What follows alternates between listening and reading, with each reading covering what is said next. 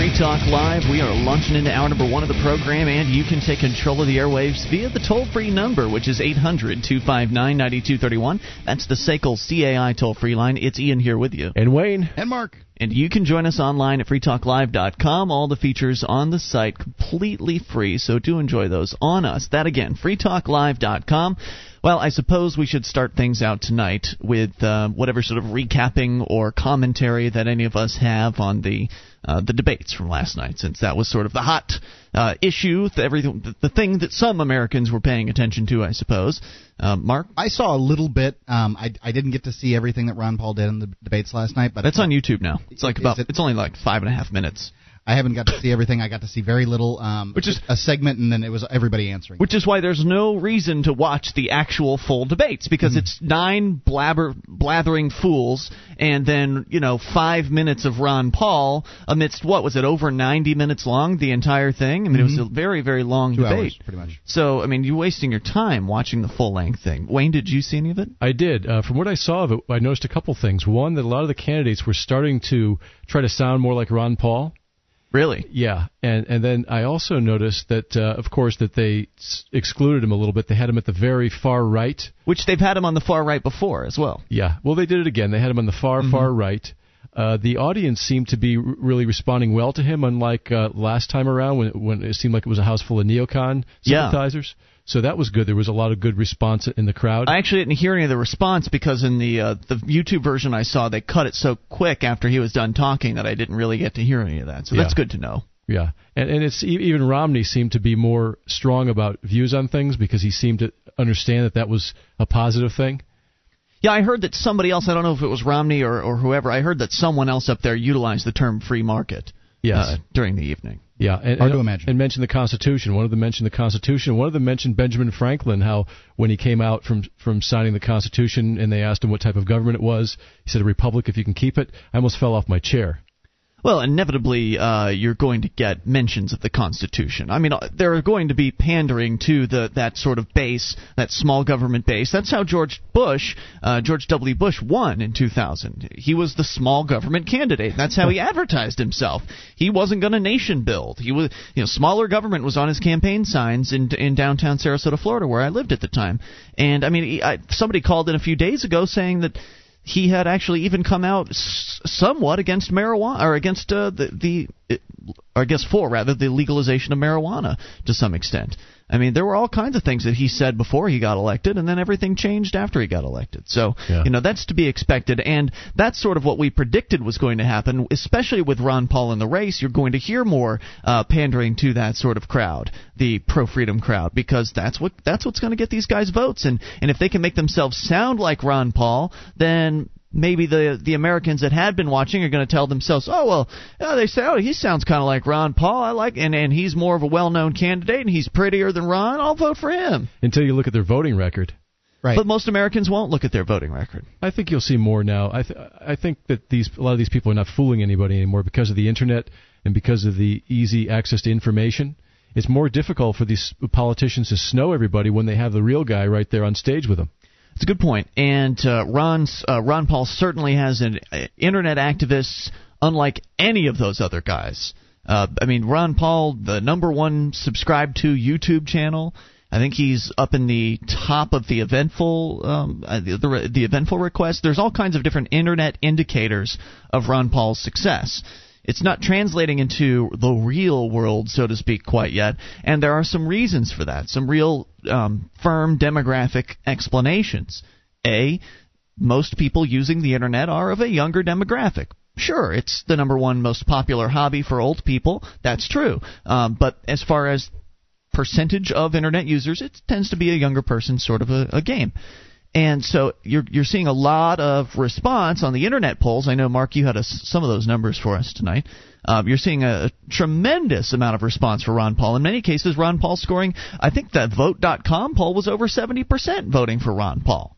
So there's some really amazing numbers out there on the internet for him. I think there, he's also capturing a lot of that half of the U.S. population that doesn't vote because they're disgusted Right. and they see a real a real person up there who's speaking the truth, and it's inspiring a lot of people who don't vote, even anarchists. the uh, to- silent the silent majority as as I call them. Yeah. And and that's an important factor because it, and it ties back into this demographic story that I was talking about.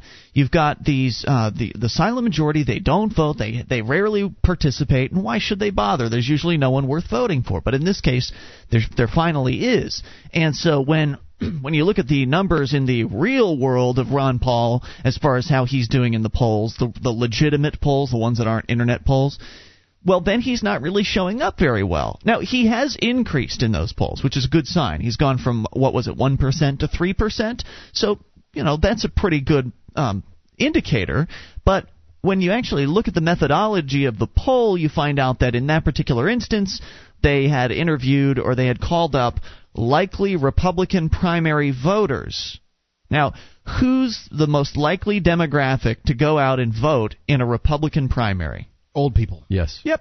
65 plus. Got it. hmm Exactly. And those people are not as likely to be internet active uh, people. I think So- it's, it's also an outmoded uh, method of polling because a lot of people don't answer their phones anymore because they have caller ID. They can see who it is and they won't answer. and I had, a, I had a machine that wouldn't allow you to get through.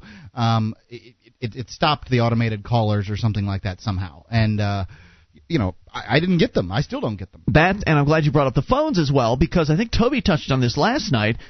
I don't know if it was on on air or off air, but anyway, he pointed out, and rightfully so, that when you had the Fox News poll with the cell phone poll, who's more likely to have a cell phone?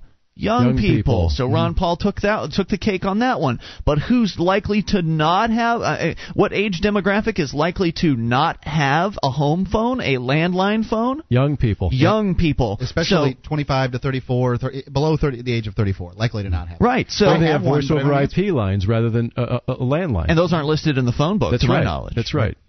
So again, the young people, uh, uh, as far as traditional polling methods are concerned, aren't even on the map. Right. And so it's it's skewed when when all these news organizations are reporting, oh, Ron Paul, he's only showing up in these internet polls. It doesn't mean anything. The polls, they say, but the polls like they're the, the, the master big daddy poll that means everything. Right, and it's it's skewed. It's it's skewed because um, young people don't have regular phones, and young people aren't likely voters as far as Republican primaries are mm-hmm. concerned. So everything could be. Eh, eh, I hope Ron Paul sticks with this. I think he's going to. That seems to be where the the campaign's going. They just revamped their website. It looks much better now. Have you been there recently? L- Yes. Like the past couple days. It looks a lot more professional now, and that's a good move on their part. He's, i from what I can tell, he's at, if he didn't win the last three debates, the, the only three debates, the three debates, if he didn't win them, he darn sure came close. I mean, some polls had him running away with it. CNN has him at 56% of CNN voters say that Ron Paul, um, let's see, won the debate. Uh, who seems to have the mo- knows the most? Fifty-six percent, a majority of voters in a ten-man race. Yeah. Um, number two, the, they have That's seven, significant. seven questions here. Who seems to be the mo- um, know the most about the issues? Ron Paul, fifty-five percent. Um, who had the best one-liner or comeback? Ron Paul, thirty-eight percent. I'm not sure which which one they're talking about, but uh, now Well, the pundits don't say anything like. He had a great line about uh, enforcing freedom at the barrel of a gun. Yes. um, in in his segments. And uh, number five, the fifth question is uh, whose performance was most surprising? Ron Paul, 36%. Um, whose campaign got the biggest boost from the debate? Ron Paul, 50%. Mhm. I mean, he's got uh, five out of the eight categories, and some of the ca- categories. Um, who had the most disappointing performance? Who wants to win that, right? you know, it's very well possible. And obviously, I'd like to hear you guys listening's opinion on this at 800 259 9231. But I think it's very well possible that the Internet has matured to a point at which the Internet is going to be the most key factor to whoever wins this next election in Yes. 2008. There was also a story last week, I believe, where they were showing some of the Google searches, and Ron Paul had dwarfed everyone uh, in, in a search. Uh, the phrase went "Ron Paul for President, 2008." Uh, he he was over and above the uh, the leader, even over Democrats. He's dominating in the uh, Alexa rankings as well, which you know that's iffy, it's questionable. But there's so many different indicators that say you know, and there are a lot of them, as we pointed out last week, that just can't be gamed. A lot of these, like the meetups, um, Ron Paul's got a whole bunch of meetups, and those cost money to set up. So I think that the I think the mainstream media is completely underestimating the internet's importance in this particular Yeah. uh, in Let's this pre- presidential election. Let's yeah, show that's right. people. They're going to learn a damn hard lesson. 800-259-9231. The lesson's going to be that Americans still want to be free. This is Free Talk Live.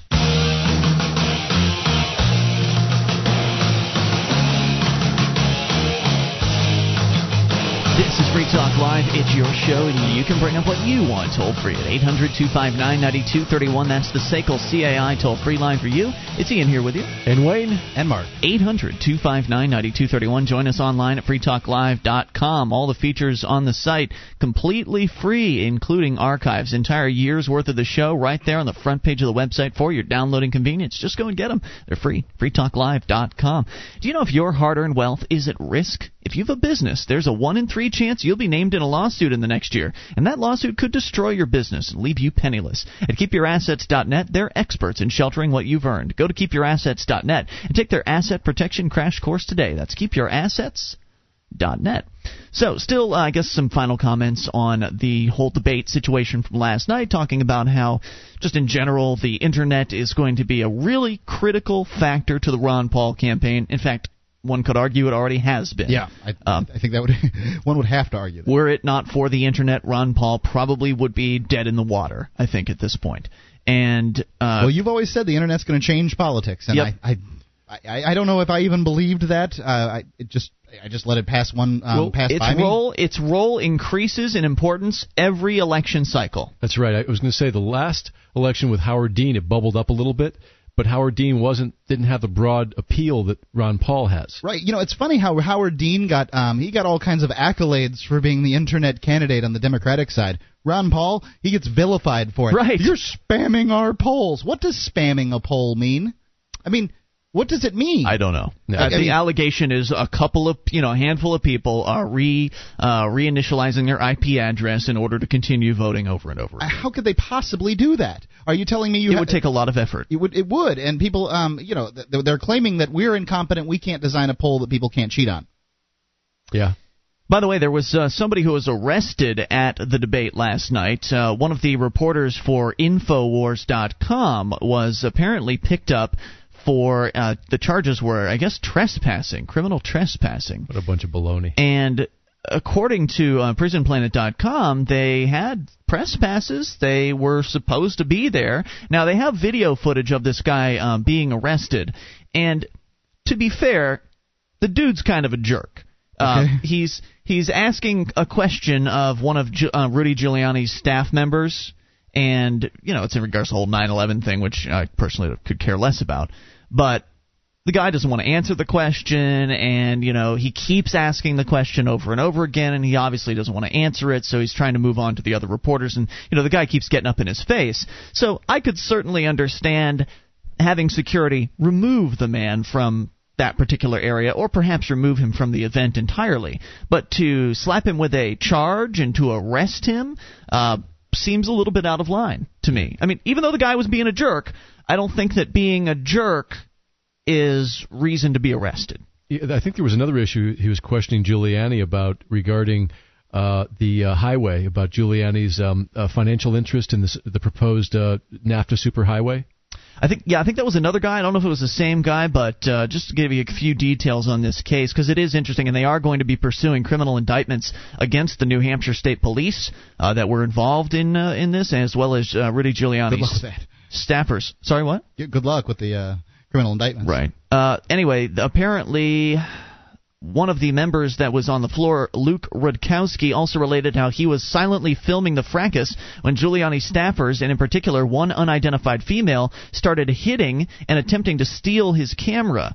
Before Lepacek and Rudowski, these are two of the uh, reporters, were pointed out by the staffers, and five to seven police arrived to grab them and throw them out of the building. The female staffer was witnessed to be instrumental in alerting the police to the crime of Lepacek asking a question that the Giuliani camp wasn't comfortable with. Rudowski was Rudkowski was assaulted and questioned on who he was working for, despite the fact that he hadn't even asked a question and was standing separately from Lepacek.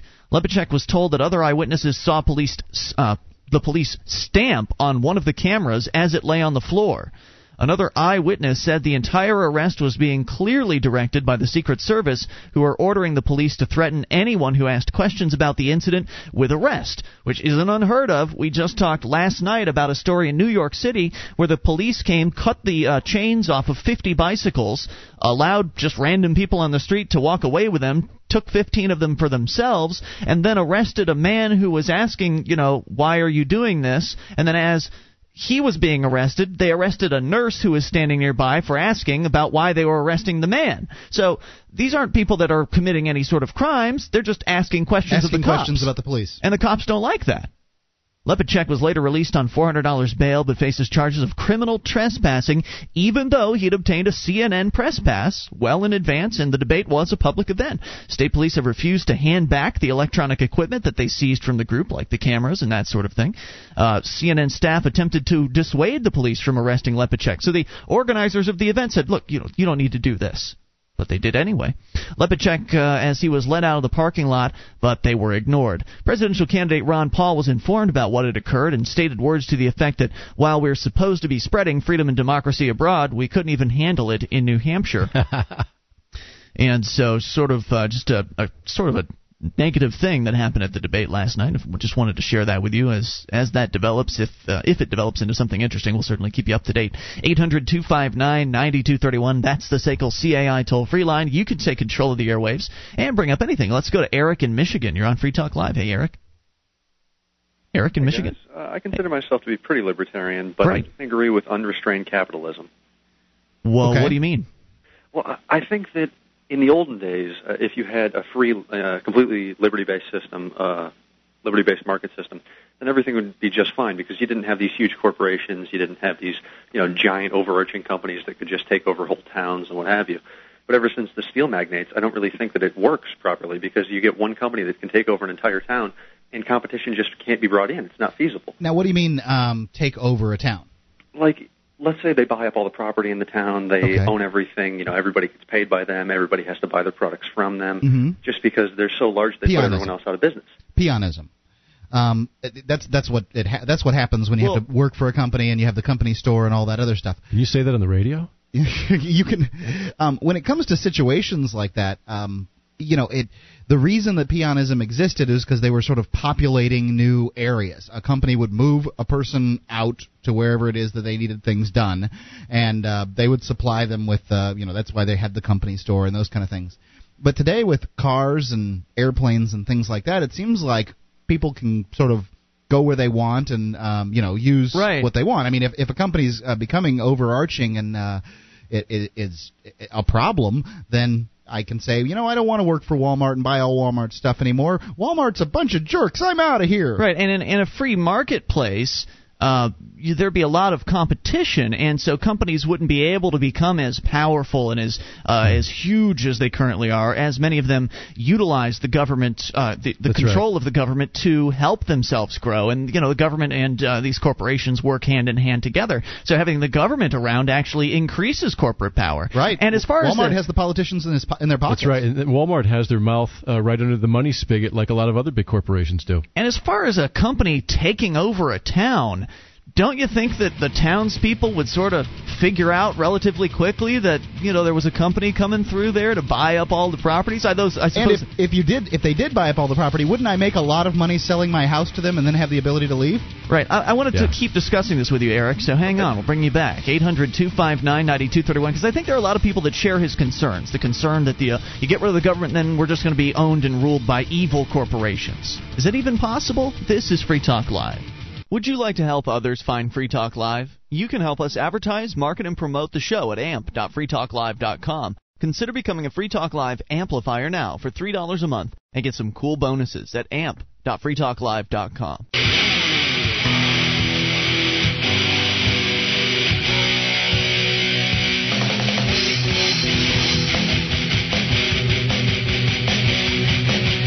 This is Free Talk Live, your show. You take control of the airwaves toll free at 800 259 9231, the SACL CAI toll free line. It's Ian here with you. And Wade. And Mark. 1 800 259 9231. You can join us online at freetalklive.com. All the features are completely free.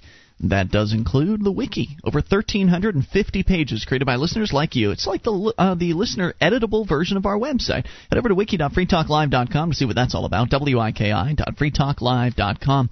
And are you prepared for the day the dollar drops to zero? D2Z.org proposes that day is near. Go to D2Z.org and learn how to survive and thrive during the U.S. dollar crisis. D2Z.org.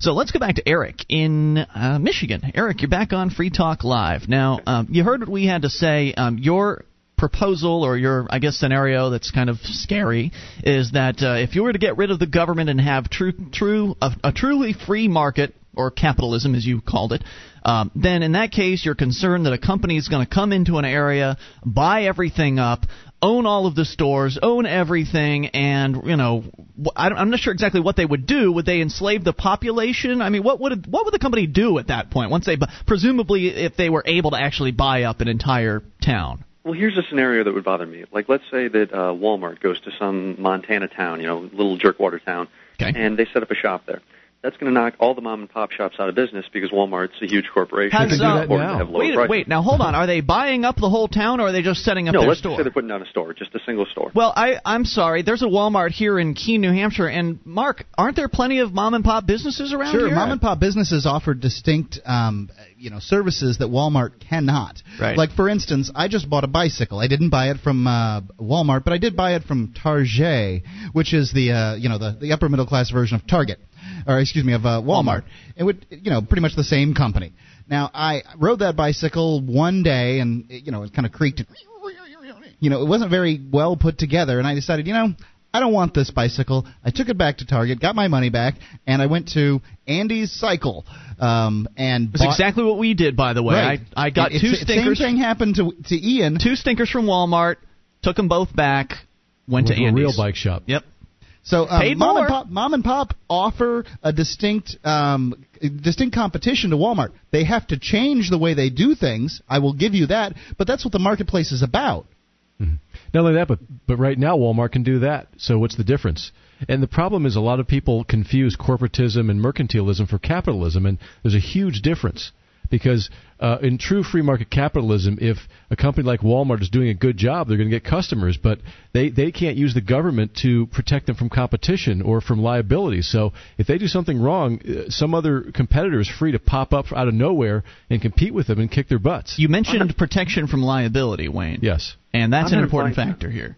I'm Um, not implying that the government's doing anything well right now. It's just I think that it's good if uh, people can uh, redress the government if they believe that there's a monopoly going on. I think that's really the only. but no, that's just it. You see, Right. um, the, the government, the government is the problem when it comes to monopolies, Oh, not right. the solution. And that's what we've been told all along. That the government can somehow solve the monopoly problem. Right. But let's let, uh, There are two types of monopolies. There are coercive monopolies, and then there are market monopolies. And uh, it's important to understand the difference between the two.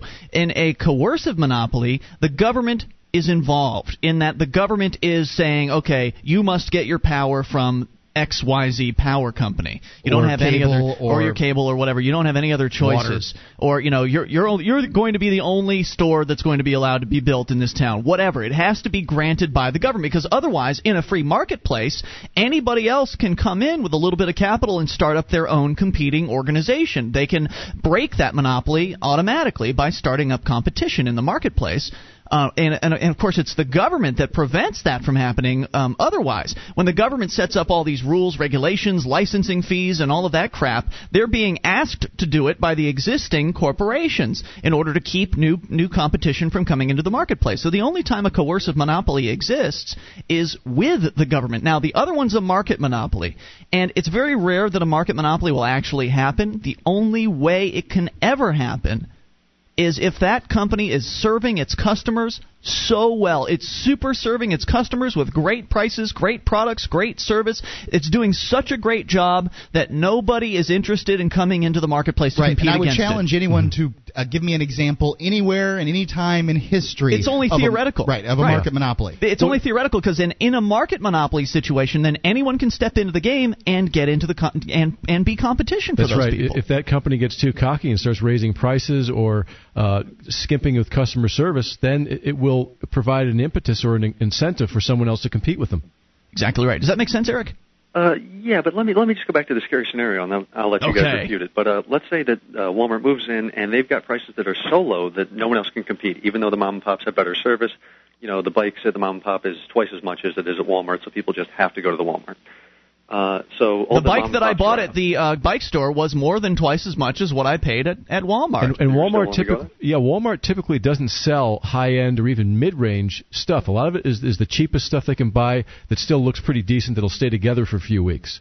Uh, usually what you'll find is I have a friend who has a sporting goods store right next to where they built a big Walmart. And everyone said, "Oh, you're going to go out of business. You're going to go out of business." No, he didn't go out of business because he has better stuff. He he actually has a niche that Walmart doesn't He could buy used, for instance. Yes, he could buy used. He can do a lot of things that Walmart can't or won't do.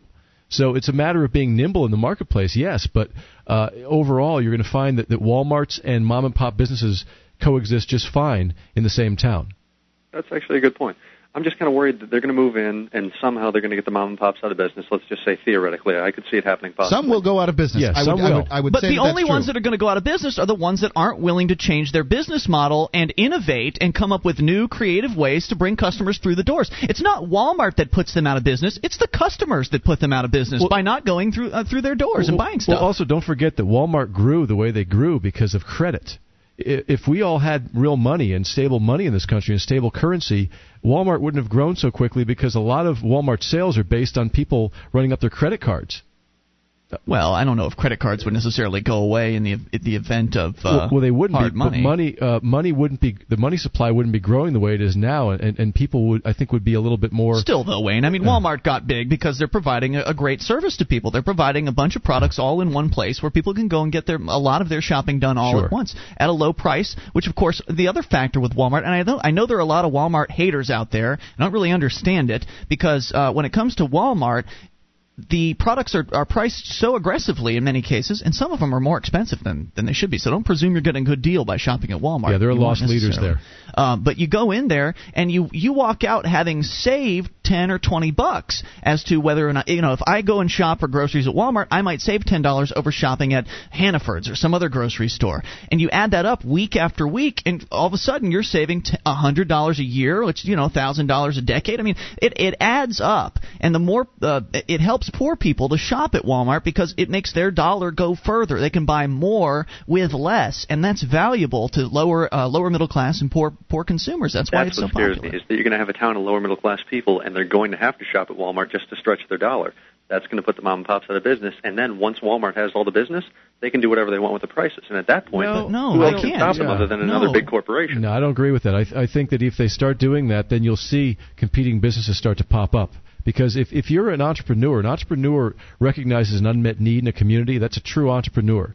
So if you're in a community that only has a big Walmart and that's it, and people are complaining that oh they don't have uh, they don't have a good selection of organic food or whatever, Sure. you're going to have somebody who who will open up an organic uh, uh, produce shop. Because there are profits to be made. yes, And inevitably, there are going to be a significant percentage of consumers that are just anti-Walmart. You know, they will not shop at the big box store, and they're looking for that uh, those alternatives. So, the the what you're coming up with here is just complete fantasy what if scenario, and it's just not based in reality. I'm afraid, my a friend. Target could come up, uh, Target could open up in the same town too. But there is. Target. But now, let's be fair, though, because there is an example that is sort of similar to what Eric's talking about.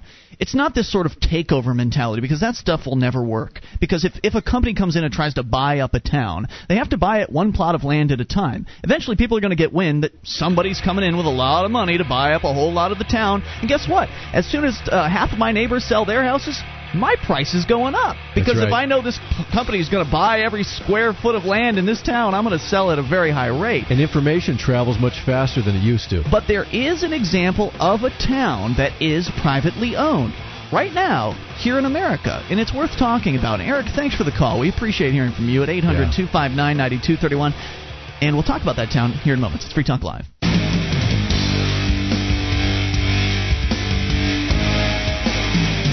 Free Talk Live. It's your show, and you can bring up whatever you want toll free at 800 259 9231, the SACL CAI toll free line. Ian here with you. And Wayne, And Mark. 1 800 259 9231. Join us online, freetalklive.com. You want to help the show? Then vote for us. Head over to vote.freetalklive.com. Last time I looked, we were still the number one podcast in the world, but not by very many votes, maybe by 10, 12 votes. So we really need to continue uh, gathering votes, but you can only do it once per month. So head over to vote.freetalklive.com. Takes you less than a minute. It makes a big difference because the longer we're at the number one position, and we finished last month at number one, so we can do it again. Yeah, by by a hair. That's two months this year that we finished at number one so far. That's very good. It's uh, we're doing better this year than ever. And so with your vote, us being at number one means more people will come across the show by seeing us at number one, and they'll find out what we're all about and come across the message of freedom and liberty. So if that's valuable, go to vote.freetalklive.com and then go to dig.freetalklive.com or click the Digg link on the uh, front page of our website at freetalklive.com. Uh, all right, so we were talking with Eric a few moments ago about this, you know, sort of scary scenario that he was painting of uh, an evil corporation in a free market coming in and buying up all the property in an area and forcing people to buy. Well, of course, they wouldn't be able to force people to buy their products. People would be able to leave. Uh, but you know, this sort of scary what if scenario, which is completely people, unrealistic. People are told that this is this is what could happen, though. If if capitalism ran rampant somehow that this is what's going to happen. Because why? These people are educated in government schools, and the government wants you to believe that there's no way that capitalism could exist without them. Right. But in fact, government's the problem when it comes to monopolies, not the Yep. solution. Yeah, and when you read a lot of Car- even Karl Marx's criticisms of capitalism, he's really talking about corporatism and mercantilism. The government working together with business owners to enhance their power and that sort of thing. That's right. But I wanted to point out a real life example of a corporate town. I- It exists. It's being built right now. And I actually haven't seen an update on this recently, probably worth looking for one. But the town is called Ave Maria. And it is, I think, a little bit east of uh, I 75 in Florida, down in the Naples area. It was purchased, I think it's 400 square acres or something like that. The entire plot was purchased by one man, the founder of Domino's Pizza. Don't remember his name, but he's a devout Catholic.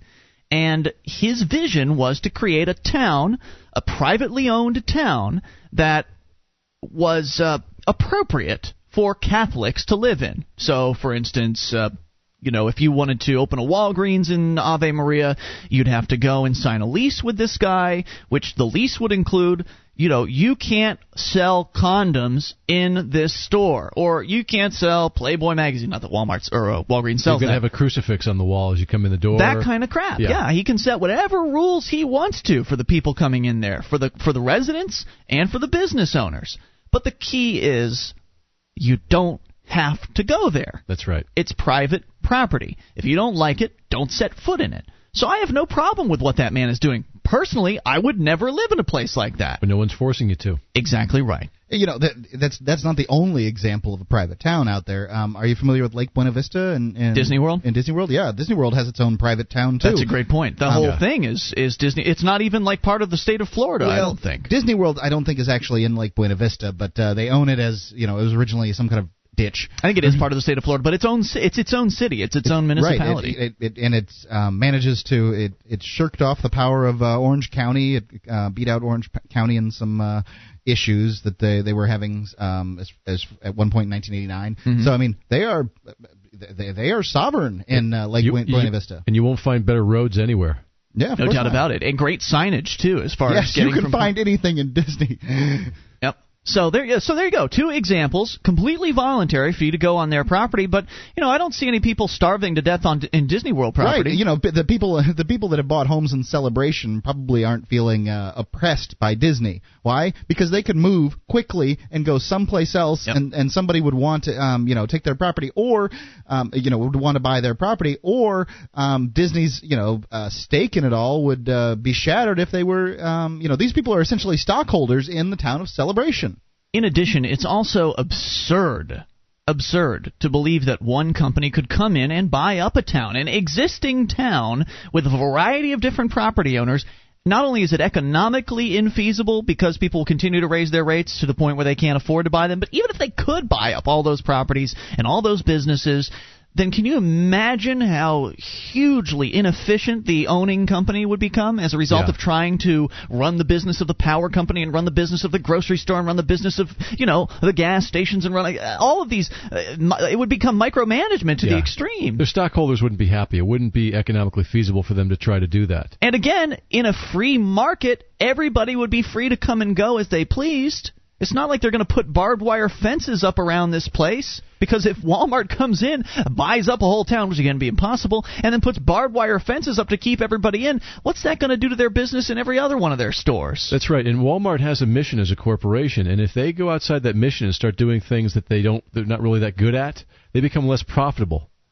And a lot of you'll see a lot of corporations who start to step outside of their missions mess up, and they end up retrenching at some point. Right, and that money is an important factor as well because uh, again, we're we're in total fantasy land. Not this would ever happen; it's impossible. But if Walmart were to somehow take over this town, then they're you know how would they get all the wealth? I mean, how would they continue doing business? I mean, yeah. you can't force people to come spend money at your store because then it's not a, a trade that those people want to make. I mean, at that point, you might as well not even sell the products mm-hmm. because mm-hmm. you own everybody in the area. They're your slaves, and then who's going to want to shop at Walmart at that point? In any other point uh, place in the world, their business is going to suffer as a result of it unless they're mining pure gold out of the earth. They're not going to have any way to, you know, actually support this insanity. But this is a really important thing for us to talk about because at some point, if Ron Paul does get the Republican nomination, this is going to come up uh, when he starts to debate Democrats. And I think he needs to articulate this point uh, very succinctly. How the marketplace protects how the marketplace, consumers. Yes, how the marketplace protects consumers and how corporatism hurts consumers, and that's what we have today. Yep. Let's go to the phones and to the fun. It's Neil in California. You're on Free Talk Live. Hey, Neil. Yeah. Hey, guys. How's it going? What's on your um, mind?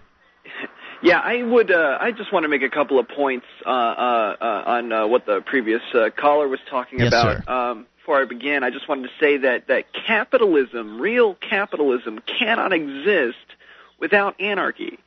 Um, that's that's just uh, one thing I want to throw out there. Anarchy Secondly, being a scary word. Uh, well, how it about is a scary word. Capitalism is also a scary word. Yeah. But when people actually understand what the definitions of these words mean, they'll understand that it's not scary at all. You know, I was um, I was watching Braveheart the other night. I think it's been two nights now, and oh. it's a great it's a great movie. And I was thinking how. Um, you know, at the time of uh, Sam Adams and, and throughout history, there wasn't a word called anarchy. There was just a right. word called freedom. And that's what that word essentially meant, is because all they had up to this point were overlords, kings, uh, dukes, whatever. You know, these guys that uh, that forcibly took their uh, the you know the, the fruits of their labors, that forcibly took their women, um, that that forcibly conscribed them into the military. You know, they had an overlord, and the absence of an overlord would have been freedom. So I, am sure that these movies aren't exactly the way that uh, life would have been, but they just um, it, it was amazing to me. They didn't have this big scary word like anarchy. It didn't include uh, punk rockers throwing bombs or whatever right. um, you know was attached to it. They just had the word freedom. Because now I'm looking at the dictionary definition. The number four definition, four out of four, is confusion, chaos, and disorder, which isn't what uh, anarchy originally meant, but it has become that because people have misused it over time. But you're you are correct. A true true capitalism cannot exist without the absence of the state. Your other points? Yes, yeah. Um, I just wanted to to continue, uh, just to suggest to the caller also uh, looking up the uh, Austrian School of Economics. Um, you know, Ludwig von Mises, um, uh, Murray Rothbard, and uh, and so on. Uh, but I also wanted to make the point about corporations. Uh, a corporation, in and of itself, is a legal fiction. It's created yes. by the government. Um, yep. If you don't have a corporation, you're going to have a company and somebody who's actually going to be responsible for their actions. Thank mm-hmm. you. I had wanted to get yes. to that, but I somehow slipped my mind. Excellent. You know, there's also a really good article on Mises.org entitled "The Truth About the Robber Barons." And it talks about how um, that it's a fallacy to talk about um, uh, capitalism, laissez-faire capitalism, as being bad. How again that that the uh, a lot of the railroad um, operators in, in, magnets in the early 1900s, a lot of them were using government to protect, right. it was protect sure themselves. Right. They, they made it seem as though it was capitalism, but it was in fact their involvement with the government that caused all the problems. Well, it's typical of government. Government causes a problem, then blames it on the free market, and then uses another uses that as an excuse to create more government. You know, and um, sort of a uh, an interesting libertarian middle road between this corpor- corporation, you know, anti-corporation stance and um, you know and what we currently have today is if we only for um, I don't think the government has any right to tax me and what I do because I own me, therefore I own the things that I make with my hands, therefore I own the ability to sell them. Well, a corporation is a government entity. I think the government has the right, quote unquote, to tax a corporation. It doesn't have the right to tax individuals. That's a good point because they've uh, asked for that protection, and so therefore they have to follow the rules. Right. So it's a privilege. Neil, thanks for the call. We appreciate it. Sort of like how uh, people that want to be citizens have to follow all the government rules. But myself, I just want to be a sovereign individual. I want to be a free man, not a citizen. More on the way. Hour two's coming up. This is Free Talk Live.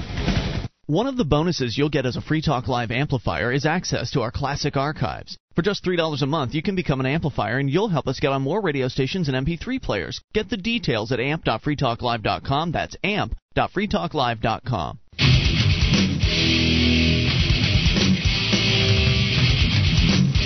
Free Talk Live, your show. We're launching into hour number two. You can bring up anything. Toll free, 800 259 9231. That's the SACL CAI toll free line. Ian here with you. And Wayne? And Mark. 1 800 259 9231. Join us online at freetalklive.com. All the features there are completely free, so enjoy those on us. That again, freetalklive.com. Phones are loaded up. Let's roll right into the calls and talk to Tom in New Hampshire. You're on Free Talk Live. Hey, Tom. Uh, yeah, I just wanted to point something out here about the polls, first of all, and that is uh, people who want to be left alone are the ones tend to vote uh, libertarian, and they hang up on the polls. That's another good point.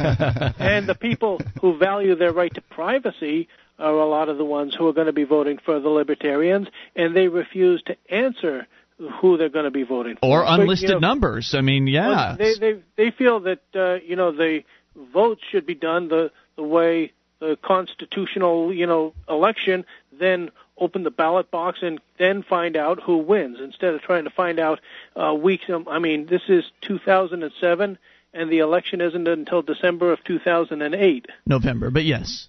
No, it's in November the electors get elected, and then in December the electors shall meet in their respective states and vote Oh. by ballot. You know, the Yep. election is Good in point. December of 2008.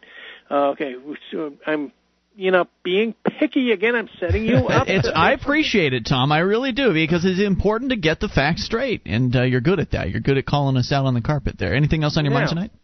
uh, in Iraq, okay, the United States Armed Forces and, uh, excuse me, the multinational uh, strike force and all, mostly the United Nations went in and uh, wiped out the opposing army. An army, an organized army. Uh, to exaggerate, that was the easy part. Yes, it was. E- Ever since then, they have been they've suffered a lot more casualties uh, from one-way attacks because they never know who's going to strike, nor when, nor where, nor how. You see, that's why they've they've lost a lot more that way, and because of that, a lot of voters in this country have also learned their lesson about electing candidates who support that war. And so, of course, the Republican majorities in Congress are no more. Now there is the Democrats. Right, and then the Democrats didn't do anything. They, you know, they were ra- running and campaigning against the war, but they've yet to do a damn thing about it. And so that's all going to bubble over, hopefully, uh, within the next year or so. And maybe they're Ron not Paul the commander in chief. They're not the commander in chief, and there is that statute authorizing the war, and uh, they don't know how to make the commander in chief withdraw. The Well, they could if they really had the will. If they wanted to, they could cut off the funding, and you know they could do a variety of different things. They are the Congress, and they still are one of the three branches of government. And if they were to actually utilize uh, their their power, then they could rein him in. But uh, as long as they just sit on their hands, of course he's going to do whatever he wants to. Now, uh, compare this, uh, these one-way attacks where these people are going to go out and blow themselves up, and they're going to get killed, but they're going to take out a number of, uh, from their point of view, enemy combatants. Mhm. Compare that with the Battle of Red Bluff on November 19th of 2002 when the cop pulled into the gas station and somebody was waiting there, just walked up, took out the enemy officer in Red Bluff, California with a few shots and fled from the battlefield and the government didn't know about it until the next cop happened to pull in to refuel. The freedom fighter was long gone. He was captured a week later in Concord, New Hampshire, but you know, he had already inflicted his damage on the enemy. Yeah, but it doesn't. It didn't do any good. I mean, that's just you just got a dead cop on your hands in that particular case. And and you know what, Tom? There are a lot of cops that are of a libertarian mindset. That there are a lot of cops that could be that can be salvaged. That it'd be silly uh, to just start bumping you know, off the police. I wouldn't have I wouldn't have found about found out about the liberty message and libertarianism um, if it wasn't for law enforcement officers. They um, informed me when I was in prison for nine years. It was those guys that let me know. Uh, the prison officers. there are some really bad cops out there, but the fact is there are some good ones as well. And to, and to advocate just bumping cops off, it's uh, it's counterproductive. Thanks for the call, man. Though great uh, beginning to the call. Eight hundred two five nine ninety two thirty one. If you if you bring Tom on the air and you let him go for long enough, he'll get to advocating violence. well, at the very least, he gives us the opportunity on a regular basis to disavow violence in, Yeah. uh, in our uh, you know non-violent libertarian revolution. That's a good point. Let's go to the phones and talk to Nick in New Hampshire. You're on Free Talk Live. Hi guys, how's it going? Great. What's up?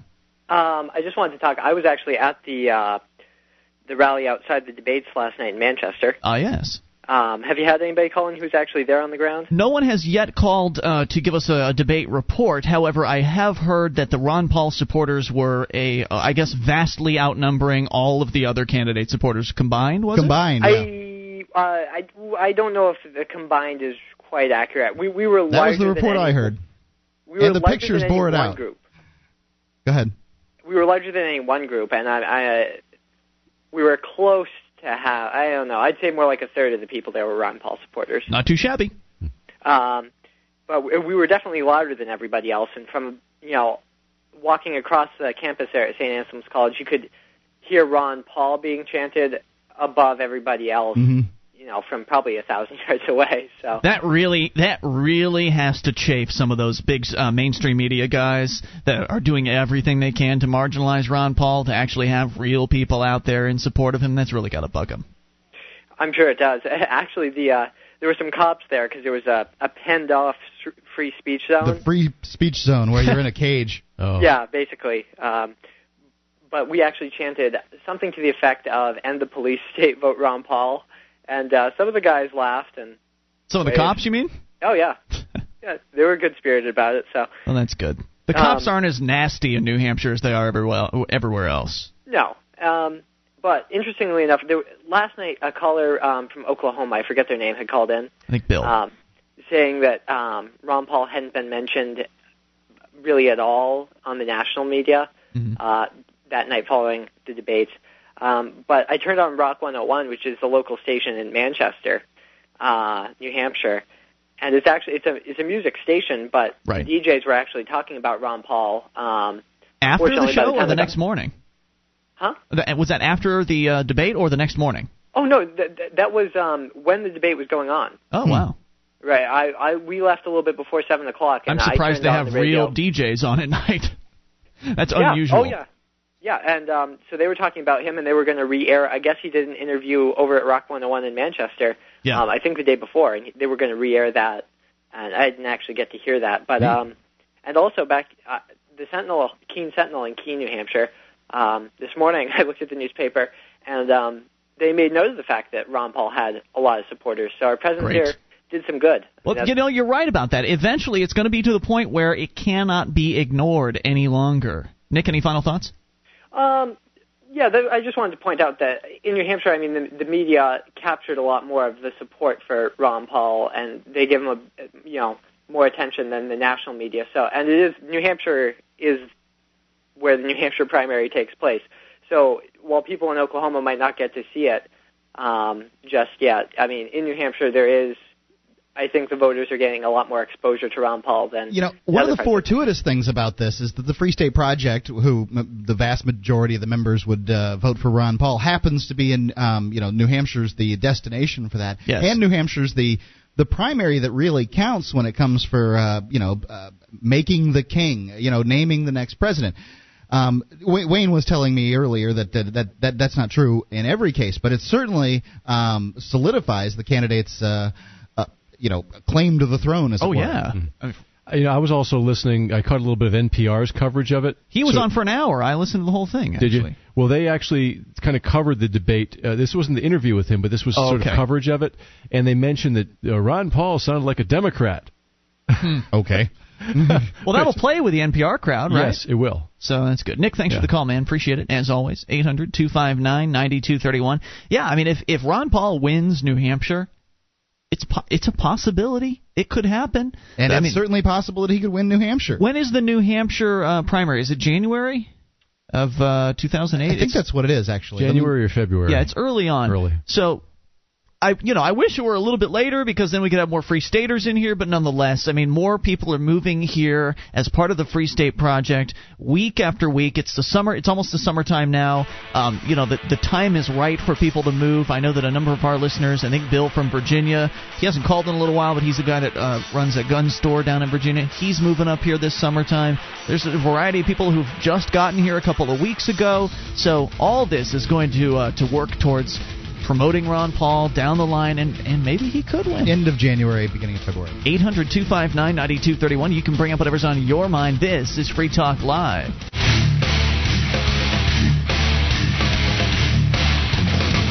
The show is Free Talk Live. It's your show. If you take control of the airwaves toll free at 800 259 9231, bring up what you want. That's the SACL CAI toll free line. It's Ian here with you. And Wayne?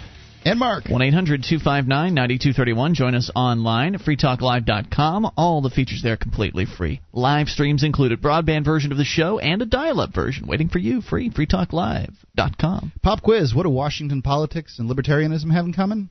Answer very little. But the Prometheus Institute, that's readpi.com, is looking to change that by implementing practical and innovation, innovative solutions to today's most pressing policy issues. Visit readpi.com today. That's readpi.com. Righto, as we go uh, to the phones, to the fun, it is Gary in New York. You're on Free Talk Live. Hello, Gary. Is Gary there? Gary in New York? Gary going once? Gary? Gary going twice. Don't hide now. Come on. All right, let's try. Uh, Gary, hello there. Yes, this is uh, Gary calling from uh, Brooklyn. Uh, good evening, uh, Wayne, Ian, and Mark. Hey, hey, dude, what's on your mind? Uh, yeah, I just wanted to uh, talk about the uh, laissez-faire capitalism thing, man. Sure. sure. Yeah, um, so, I mean, you were talking about it's impossible for them to take over a town, but I think uh, 200 years of American uh, government has proven that this does not work because uh, and I think it was Wayne I mentioned the book, uh, "The Truth About uh, Robber Barons." Mm-hmm. It wasn't. It was an article on Mises.org. Yeah, okay. I'll um I'll actually look that up and uh, read it, man. But um, you know, I'm from Pittsburgh, man, so we have a lot of experience with this. And uh, what happened was, you know, Carnegie took over the whole town, and him and other and all the other uh, steel mill guys, right?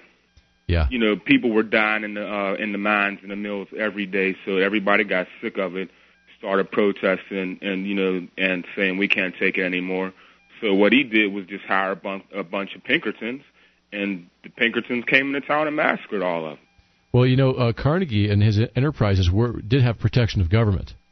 Yeah, right. But I mean, but he also hired his own private security dudes, and they just came in and shot everybody. So, um, well, he I mean, be, I'm, um, yeah. I totally agree with that other caller, Eric, man. But I also agree with y'all. Like, you know, I, I could care less, man. I hope government disappears tomorrow.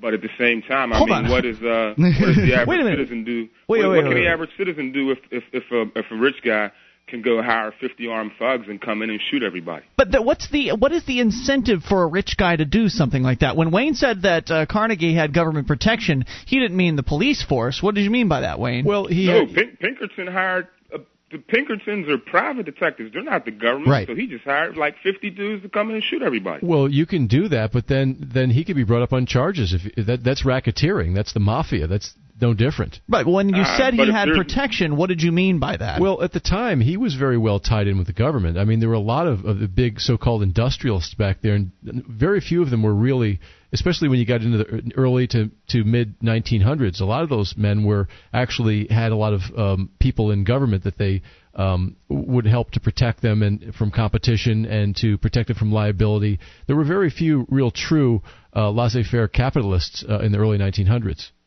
Right. And yeah, so and again, we're not talking about what happened back then, but now talking about what's what's realistically likely to happen in the future, and that is Right. that if a- Technology's changed a lot of things um, as far as uh, a person's individual freedom and liberty, and I'm not sure that liberty. Um, I, I, I can't apply liberty to you know the past where you know the socialists have managed to write the history. I can't apply liberty to. Um, Oh, other wait, countries where I don't know their man. their history, I can not apply true, it. man. Uh, hold on just a second. I can't apply it to today because I understand how it would work. Go ahead. Okay, uh, yeah, let me uh, just say this too, all right? So, um, you know, back to what he was actually talking about, this whole Walmart thing, right? Mhm. yeah. Okay, so if you're working for Walmart, right? How do you do you, do you think the the average person working for Walmart can actually afford to um pick up their family and move o- and move to another city when Wal- when Walmart takes over the town? One of the biggest problems with poor people is the money. When you have a free, exactly, free market man. Currency, I mean, nowadays it costs like thousands of dollars to just pick up and and and just go and move somewhere else. So the person that's working for Walmart, they can't just say, okay, this job sucks. I'm sorry, I don't. I hope that it's not a bad word. No, that's But all they right. can't just pick up everything and say, okay, you know, I'm going to move somewhere else and start over. Well, again. I'd like Wayne to address that. And Yeah. so hold on a second. Let Wayne Yeah, get what get I a was- point out. What I was going to say is that if you have a true free market economy, you also have a true free market currency and money. And people, you're going to have far less uh, uh, poor people because uh, people's money goes further and they can afford to move, and, and so they don't have to spend their money to discharge it, its value because it's losing value all the time. In, in a true free market economy with true money, because real money uh, originates in the marketplace, not uh, from government.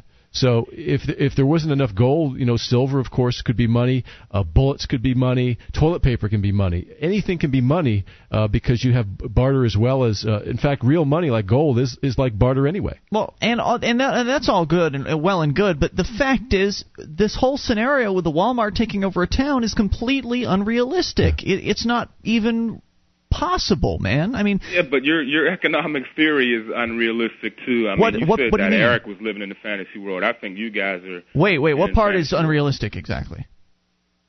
What do you mean? What you say, my economic theory is unrealistic. What specifically oh, uh, are you referring to? free market, laissez-faire capitalism. It's the same thing that communists say. They're like, what? Oh yeah, you know, this will work if there was no government and everything worked the right way. Communism way. requires central control. Communism requires it government. That's not the same. No, but you know, I mean, what I'm saying is they say the same thing. Like, oh yeah, our system will work. It, it just hasn't been implemented the right way yet. Well, there's evidence that the free market works. The marketplace is what has created all of the wondrous things that we have and take for granted in this world. The marketplace is what brings us air conditioning, grocery stores, the internet, uh, all the things that you enjoy, your cell phone, you take all the things you take for granted. That's not as, as a result of government. Government slows down and impedes the market. Government is uh, it restricts freedom and it restricts the marketplace. So you know, there's evidence that the freer a market is. Look at the computer industry, for instance. Uh, the more free and the less regulated a market market is, the better the innovation, the better the competition, the better the prices, and the better the quality of the products and the services. I mean,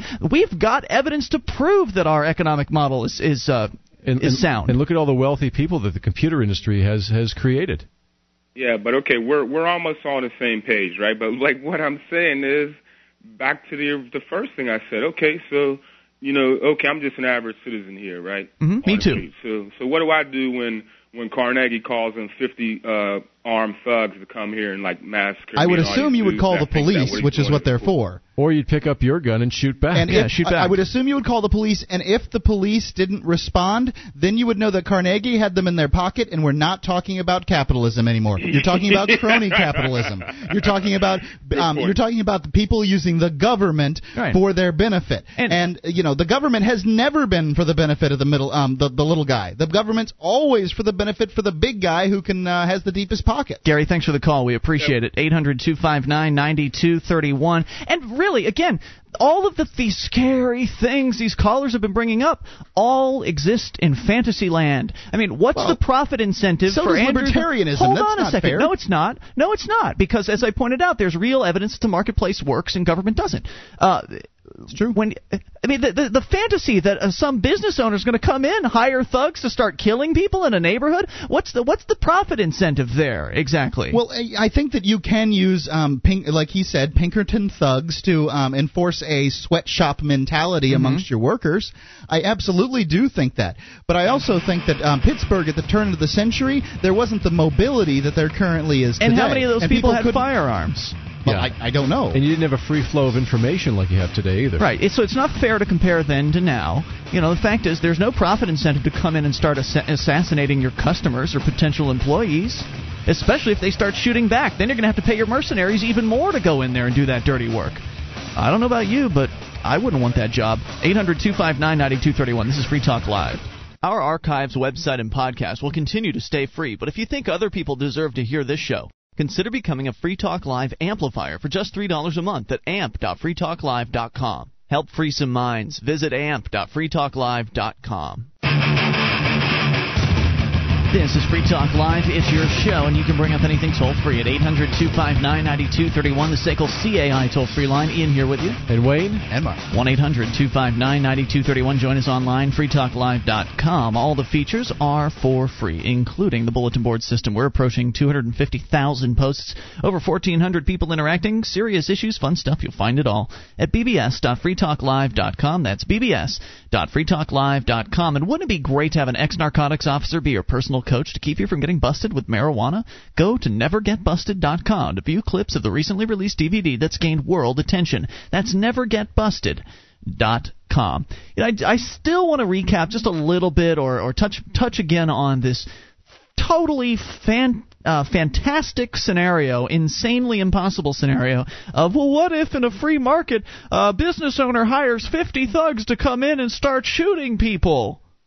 Oh, what's let's look at this from a realistic standpoint what is the profit motive here? Do they want to take those individuals' properties? Maybe that would be a, a motivating um, possible possible factor. The profit motive, motive would be um, in the in the circumstance that that the caller outlined. I can't remember. Reg, Reggie was that his name? Uh, it was uh, Gary in New Gary, York. My, excuse me. Um, that he outlined was it's about labor it would be really convenient to turn labor into slaves. So I can see a scenario that he was that he's talking about. We certainly have around the world. We have sweatshops with overseers, and people are locked in for the day, and you know, um, circum- conditions that you and I would not want to work in go on. So but those people have actually come there voluntarily. They have ab- absolutely walked through the door um, and they would have to walk through the door the next day after you sent in the Pinkerton thugs in order to enforce what your um, wishes were. The the fear is is that somehow our economy will devolve. You know, under laissez-faire capitalism, our economy will devolve to the point that uh, the average working person simply would not be able to uh, eat unless they went to work every day, um, which currently is not the case right, um, for absurd. the average working person. Um, you know, so I, I see what the concern is. I just think that um, you know, with when we're dealing with today, businesses are scrambling for lab, for good labor.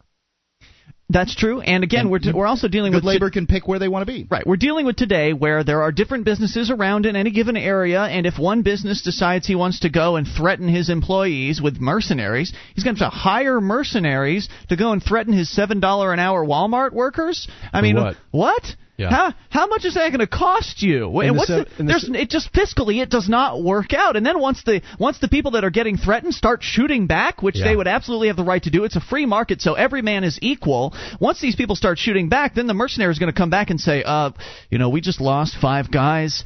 I've got a family at home. You know, I, would rather go home unless you want to give me an extra two hundred thousand dollars bonus to keep doing this kind of work because my life's on the line at this point. I thought we were just going to be pushing around a bunch of you know little peon employees, and here they are fighting back. So all of a sudden, then their mercenary costs double, and then they triple as they keep losing lives. I mean, it's just it's fiscally insane to do something like that. Let alone the fact that people are going to see this happening. The customers that were using your business are going to see you using force on your own employees and say, "Whoa, I'm never buying." Buying uh, anything from your store ever again. So I mean, it's just it's an absolutely ludicrous scenario. There's also a lot of state statist propaganda that's been kind of um, embedded in people's minds. If you look at some of the old westerns, even some of the old John Wayne uh, uh, westerns, a lot of, they would always create these scenarios where you'd have this robber baron rancher who was trying to coerce uh, land from the, the neighboring squatters, and I, I've watched a lot of marry the beautiful girl that uh, the rancher, the other rancher didn't want to give up, and that kind of thing. Yeah, that type of thing. So it's almost like this statist propaganda that was starting to invade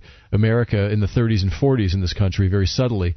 And, and a lot of people still remember those scenarios and they bring them up whenever you talk about free market capitalism. But what we forget is, or what they're forgetting is, is that if you look at the economy back then in the early 1900s, that was when we had the smallest gap between the richest and the poorest Americans. That's when the dollar had the most purchasing power. Mm. The yeah, fiat people, currency has increased that gap. And yes. people don't really understand how, um, you know, the re- removing, uh, you know, metal backing to the currency has really robbed them of their wealth. Yeah. I mean, the rich rich people own gold because they know that there's uh, th- that it's a hedge against inflation.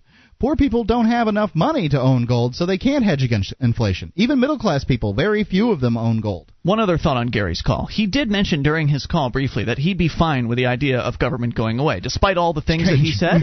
um, and, and with that, I, I understand. I personally would rather take my chances that some random gang member was going to come by and try to extract money from me than have the actual, real looming threat that exists right now today that if I don't pay taxes, there absolutely will be a gang of armed thugs coming to my door to demand money from me or for my life. And that's how that's how it is today. The armed gang exists, at least in a free market. Then the armed gang doesn't have the sanction of government. It doesn't have that aura of legitimacy where no matter what the cops do, they can't get in trouble for it. That sort of thing. You come to my house with a gun, you're just another man. I don't care if you got a badge in a free market. Then you're just another man who's trying to assault me and my family, and you're going to pay for it. Well, this and that's what the legal system is really for, is to protect uh, the life and liberty of, of citizens. So, and if everybody truly had individual rights again, uh, if somebody violated your rights, then you're entitled to either shoot them or, or you know, sue them or, or file whatever against them. It's the truth. Let's go to the phones to Joe in Ohio, listening on WAIS. Hello, Joe. Hey there. Joe? Joe Sounds is on like a cell VoIP, phone. That VoIP line's going through good. Joe, if you're on a cell, we're going to put you back on hold, buddy. We'll we'll bring you back here. Get outside or something like that, or get close to a window. 800-259-9231. Let's go in the meantime to Gene, the Christian anarchist in Tennessee. Gene, you're on Free Talk Live. Hello. I wanted to go back to uh, what the earlier caller said about legal fictions. Yes, sir. And uh, he stated corporations are legal fiction, and of course that's one of the terms that I like to uh, bring up all the time on uh, on our discussions. But uh, um, I, it also calls into play what I call a uh, law in nature, and I call it the law of the creator, and that is that whatever creates something has power over its creation. In other words, you are subject to your creator. Makes sense. That that's the reason that Mark said that the uh, corporations are the correct subject of a tax that a government uh, generates, and the reason that they're subject to that is because the corporate that the uh, government is their creator. Right. It gives origin Now- to them. Yeah, right. And now to further that even uh, to make that even more abstract, the government itself is a fiction. Yes. So it is a creation of The who? people. We the Yeah, people. so- well, so theoretically the to the people, but in reality, a few guys, a few old guys, uh, a couple centuries ago. The actual creators are no longer around. Right. So you have to really question whether uh, such a thing as the USA even exists. Of course, my position is that it doesn't. But even if it did exist, the when you create a corporation, you're going to the Secretary of State to ask permission for your creation. So the Secretary of State is technically your creator. And if you look at the government as fiction, then the people are the creator of government. So Yes. the government is supposed to be subject to the people, not the people subject to the government. And so therefore, no tax can possibly be laid on the creator. Just like I can't put a tax on God, neither can the government put a tax on me. But wait a minute, Gene. The government mean would, would, in fact, try to tax God if it knew how. now, now, Gene, wait. Does that mean that tax my God, parents? but he won't let me. What, does that mean that my parents can tax me forever because they created me? Um, well, it doesn't quite work that way because they technically didn't create you. All they did was donate a sperm and an egg. Right. In the And a- same way and a- that I didn't create a corporation, um, my corporation that I have, um, the parents didn't create you. God created Yeah. you because He gave the ability of the sperm and the egg. Since you don't believe in a God, Technically, you have no uh, uh, overlord. Yeah, yeah the You're Secretary of State is the one who created your corporation. Even though you drew it up, you uh, you begged permission from the Secretary of State to have your creation stamped as some kind of a legitimate entity. Right. Now, it it is strictly a fiction. It it exists only in your mind, Mark, and the mind of those people who believe in the state. Correct. Well it's said. because they have it written down in their little book that you believe that that creation exists, and people that do business with you believe that that creation exists because it's got that little stamp on it. Makes sense to You know, me. and the system's so convoluted. The reason that I created a corporation was, in fact, to protect myself against the government. Anyway, you, you know, agreed to. we oh, created, it's a mess. my wife and I created a corporation too.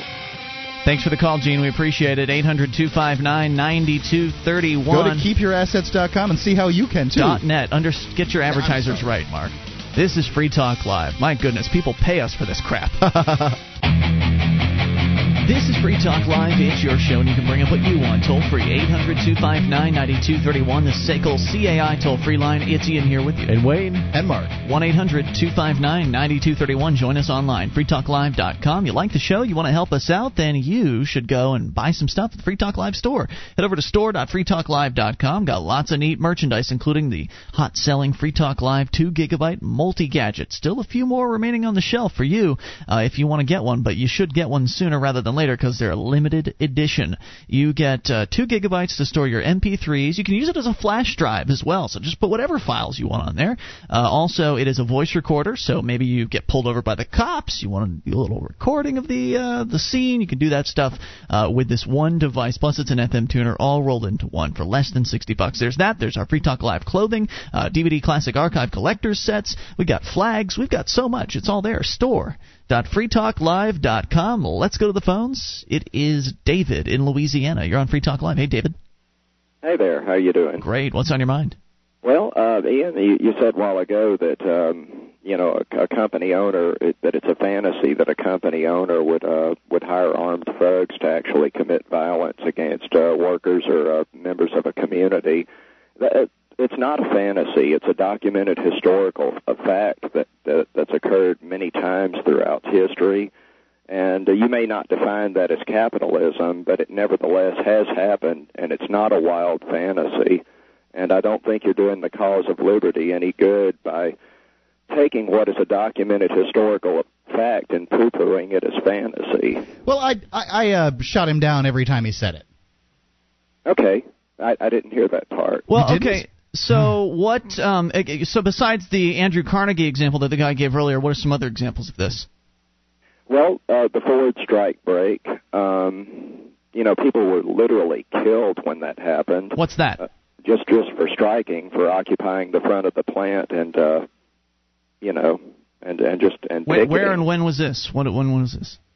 I, don't have the exact year, but it says. Uh, I know that they broke strikes, and um, you know that, that's that's the reason I, I have to agree with him. I don't think that it, it by saying that uh, it doesn't. Wait, well, they that there's no them, profit motive. Hold on, did they hunt them down in their homes and and uh, and go after no, them? No, they were striking out in front of the factory. No, no, but there are other examples where mm-hmm. uh, where where uh, you, where where what was done was tantamount to hunting people down in their homes, like most. Were recently. the people in front of the factory blocking the entrance? Were they using force against that business owner's property?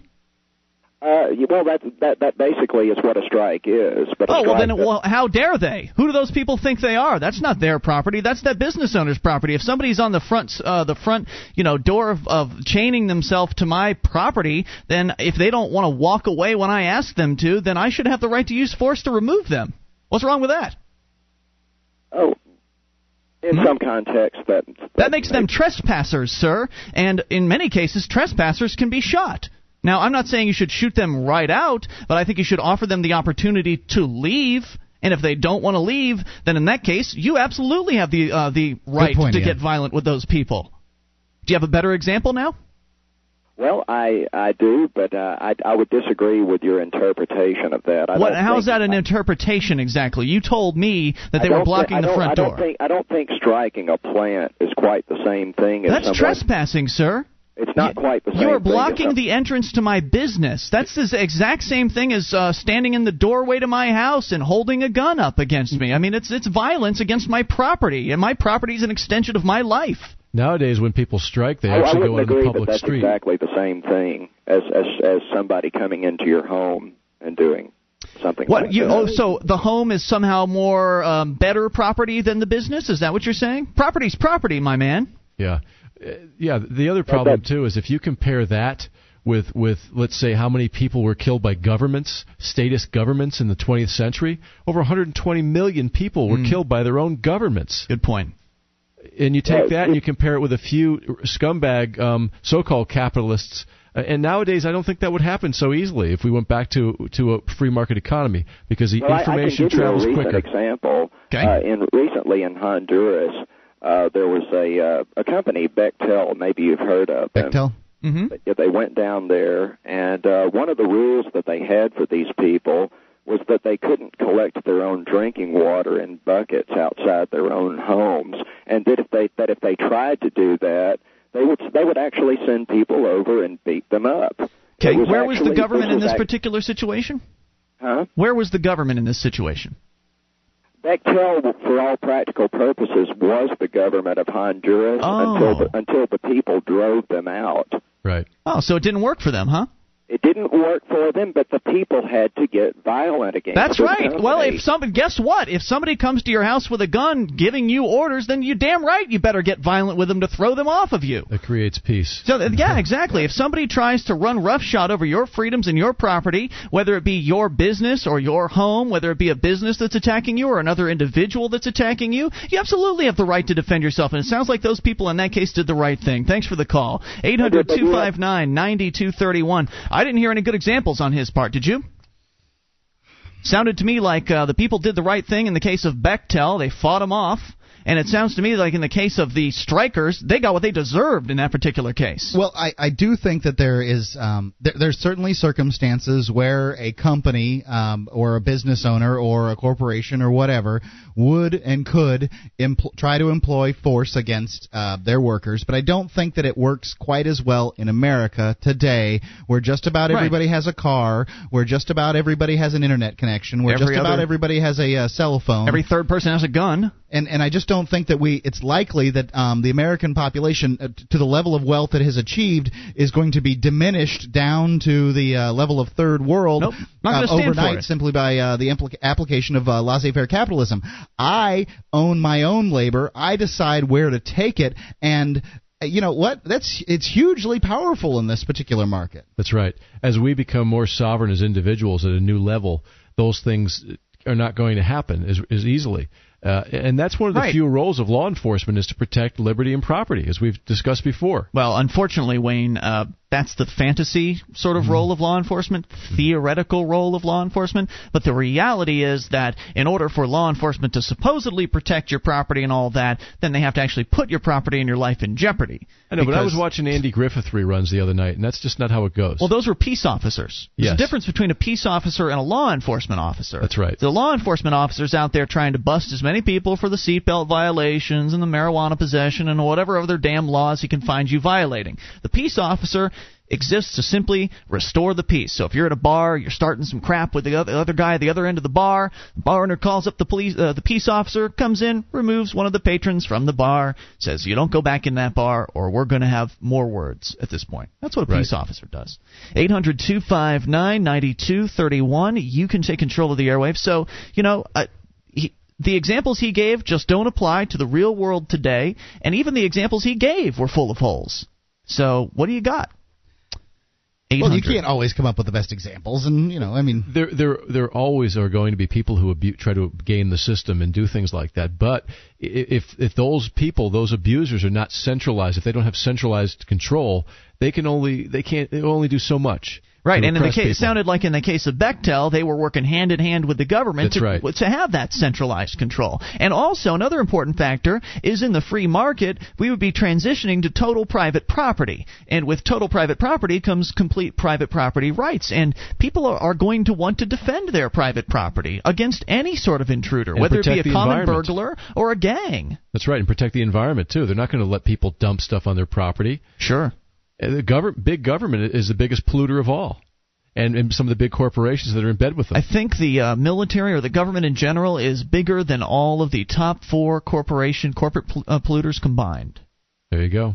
So and they have the protection of being able to do whatever the hell they want because they have the EPA. right, you can't sue the Right? military. You're looking. Um, you look to the government to protect your uh, natural resources, so they create an agency called the EPA. And what do they do? You know, they just do whatever the hell they want because now they can. Right. In You've re- given them the power to police this. That's right. And in a true free market society, if somebody injures you, if there's any kind of injury, they, they you should have the right to do whatever you want as long as you don't hurt other people. So if there's an injury of any kind uh, on your part from somebody else, you have legal recourse. You can like we said before, you can do whatever you want. You can file lawsuits or whatever, and and it, not to fill up the courts with this stuff, but people are not going to abuse it if they really will lose their property over it. I've actually got a great story coming up talking about how police are supposed to protect your life, liberty, and the pursuit of happiness or the pursuit of property, whatever you want to call that.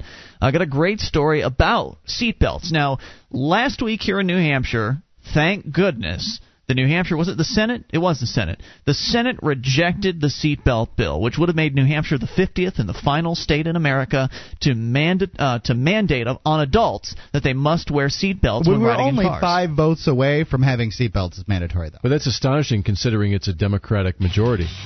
That's true. No, it was. I th- wasn't. What was it? It was 16 to eight, wasn't it? That's five votes. Change um, over to the other side, and bam, you've got right, seatbelts. Right, right, right. Okay, good point. 800 259 9231. Let's talk about the Buckle Up campaign. You might have heard the ads running on the radio. Look at a ticket. These are the people that are supposed to be protecting you. Mm-hmm. Threatening This the crap out of you. is Free Talk doing. Live. Hour number three is coming up. You can take control and bring up whatever you want. With your help, we can spread the message of liberty around the world. Consider becoming a Free Talk Live amplifier for just $3 a month now at amp.freetalklive.com. If you can't afford it, keep enjoying us for free. If you can spare the three, visit amp.freetalklive.com.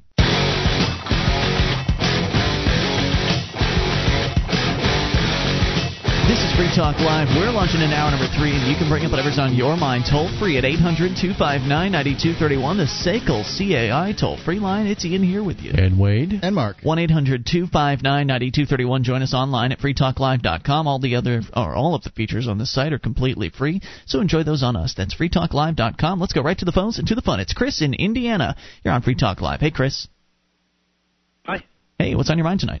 Um, I was wanting to uh, ask you guys, like, you don't advocate violence or anything like that. Not But- initiated force. I am a. I, I'm totally okay with defending yourself uh, if necessary. Okay, well, this is kind of a little bit different. Um, you know, like the UFC, the Ultimate Fighting Championship. Yeah. Yeah. Well, um, if if you if the if the world were free or whatever, don't you think that maybe it would eventually kind of go back to the gladiatorial kind of thing where actually people are to the death, like fighting to the death? I mean, I think, the- be. I think the mar- be. I, I think absolutely true that the marketplace demands a, uh brutal, terrible, uh, you know, sport like that, and that people could likely either. I mean, we already have people uh, in the UFC battling, um, you know, bare-fisted and hurting themselves terribly. Um, you know, which boxing's worse because it beats your brain to death over a year's time, whereas, um, you know, UFC It's just important to hurts your note, though, that in that case, it's not initiated force, but two-party consent. And if two Yeah. parties want to consent to get in a death match ring, then that's their business. So you think you think that would be okay though? Be okay with me as long as they weren't coerced into it. Yeah, I think that uh, it would be a way to, to to solve some certain disputes too. I wouldn't be giving them any of my yeah, money. that w- that would be a good idea. I mean, you know, it's uh, for one, I'd like to take George Bush in there and beat the crap out of him. but you know, only if he willingly entered. Right, which I doubt he would. No, I doubt No. he would. he would. So does that answer your question? Did you have any other thoughts? Um, actually, I had another question. Uh, it's about the FCC. The FCC, yes, Federal Communications Commission. like, if you were to spell out a cuss word, would that be just as good as saying it? Yeah, I, think I think so. The, you see, the, the FCC doesn't.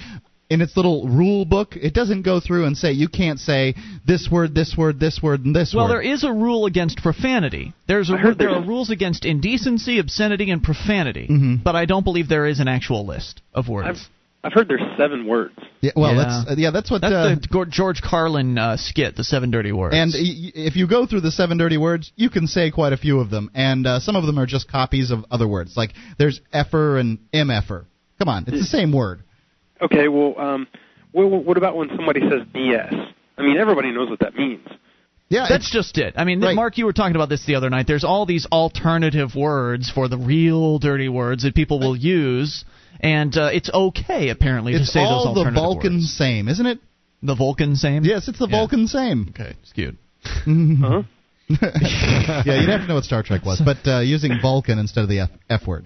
Right, there are these Uh. alternative words um, that uh, radio show hosts have come up with, and they utilize, and everybody knows what words they're really what they're really intending to say. You know, when I say the cops do whatever the flip they want, everybody Yeah. knows what I'm supposed to be saying there, but it's not it's not a bad word, so it's it's okay by the FCC standards. It's really just arbitrary and ludicrous. Oh yeah. Anything else, Chris? No, no, that's it. Thanks for the call, dude. Appreciate it. 800 259 9231. So, we were talking last hour briefly about the, uh, the concept behind the police. In fact, the concept behind the government in general. Government was created to protect life, liberty, and the pursuit of happiness.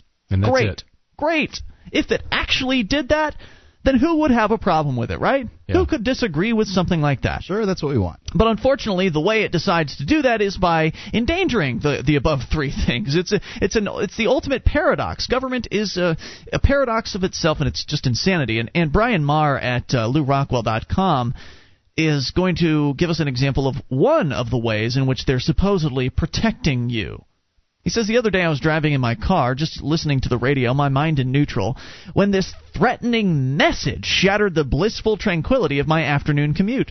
A distinctly ominous voice warned, boasted almost, that the police were on the lookout day and night for a certain category of lawbreakers, and that no warnings would be given to violators. Must be a pretty serious offense to justify this Mm-hmm. sort of warning, right? Well, not really. The crime? Neglecting to wear a seatbelt. Yes, that's right. Not buckling up. That same distinctly ominous voice then sternly intoned, Buckle up, or you will get caught. For the briefest of moments, I thought I was living in a police state. To my unbridled relief, I quickly recaptured my wits and realized I was actually living in the land of the free. I know that things are different here. Our government doesn't threaten its citizens like that. Does it? Adding insult to insult, the same distinctly ominous voice claimed that the PSA was paid for by the Department of Transportation. Right. Which paid means, for? Well, of course. Hey, look, radio ads aren't free. You can't just you just don't get them for free. But as he points out, uh, question: What product or service did the U.S. DOT sell to earn the money to pay for this PSA? Well, it didn't. Yeah, we all know the answer is none. No government agency, including that one, ever pays for a thing. Right. It came from tax money, and tax money came from a threat from the IRS that if you don't pay, you're going to go to jail. Once so again- they threatened you, took your money from you, used that money to threaten you, You if, again. You do, if you don't if you don't wear a seatbelt. Otherwise, they're going to take some more of your money. These people are awful. Yes, they are. The agency merely takes uh, this agency merely takes its cut out of what the general government seizes from us at gunpoint, then proceeds to use our own money to threaten us with PSAs like this one. It's with breathtaking cheek that this parasitic government agency claims to actually pay for such services. What service is the government offering us? Apparently, that service is punishment, and it's an offer you can't refuse. It's funny, every other advertisement on television or radio seeks to please us by offering a product or a service, promising to satisfy a particular want or need. Granted, some of these ads may be insufferably irritating, but they universally promise us some form of fulfillment. The companies that run them cannot force us to purchase their products or services. They can only survive by providing products or services that people want at a price they can afford. They can't run ads that bark at us, buy this product or you will get caught. Have you ever heard an advertisement that actually threatened you? But that's precisely what the government does with its deeply insulting click it or ticket PSA campaign. That these laws actually exist is injurious enough to the cause of liberty. The effrontery is compounded several fold by the fact that our government has no compunction whatsoever about openly threatening us for an act that clearly does not belong in the realm of punishable offenses. On a related note, I was crossing uh, the Henry Hudson Bridge into Upper Manhattan the other day when I saw a flashing warning sign that actually said, Fireworks are dangerous and illegal. Transport fireworks, lose your vehicle. Wow. Holy crap. They're going to take they're going to take your your vehicle for buying fireworks in another state and then uh, shooting them off and bringing them into the, your state. You don't even have Welcome to, shoot to them New off. York. Good Oh, yeah. There it was again, another blatant government threat. This time they're actually threatening to seize your property for transporting items that I, and probably you as well, used routinely as kids with great delight. Yes, I realize some fireworks are dangerous, but seizing your vehicle? And must they blatantly threaten us like that? A government that issues such threats to its citizens is not a government that thinks very much of us. It's not one that believes us competent in a meaningful sense. Yet government officials like to, to refer to themselves as public servants.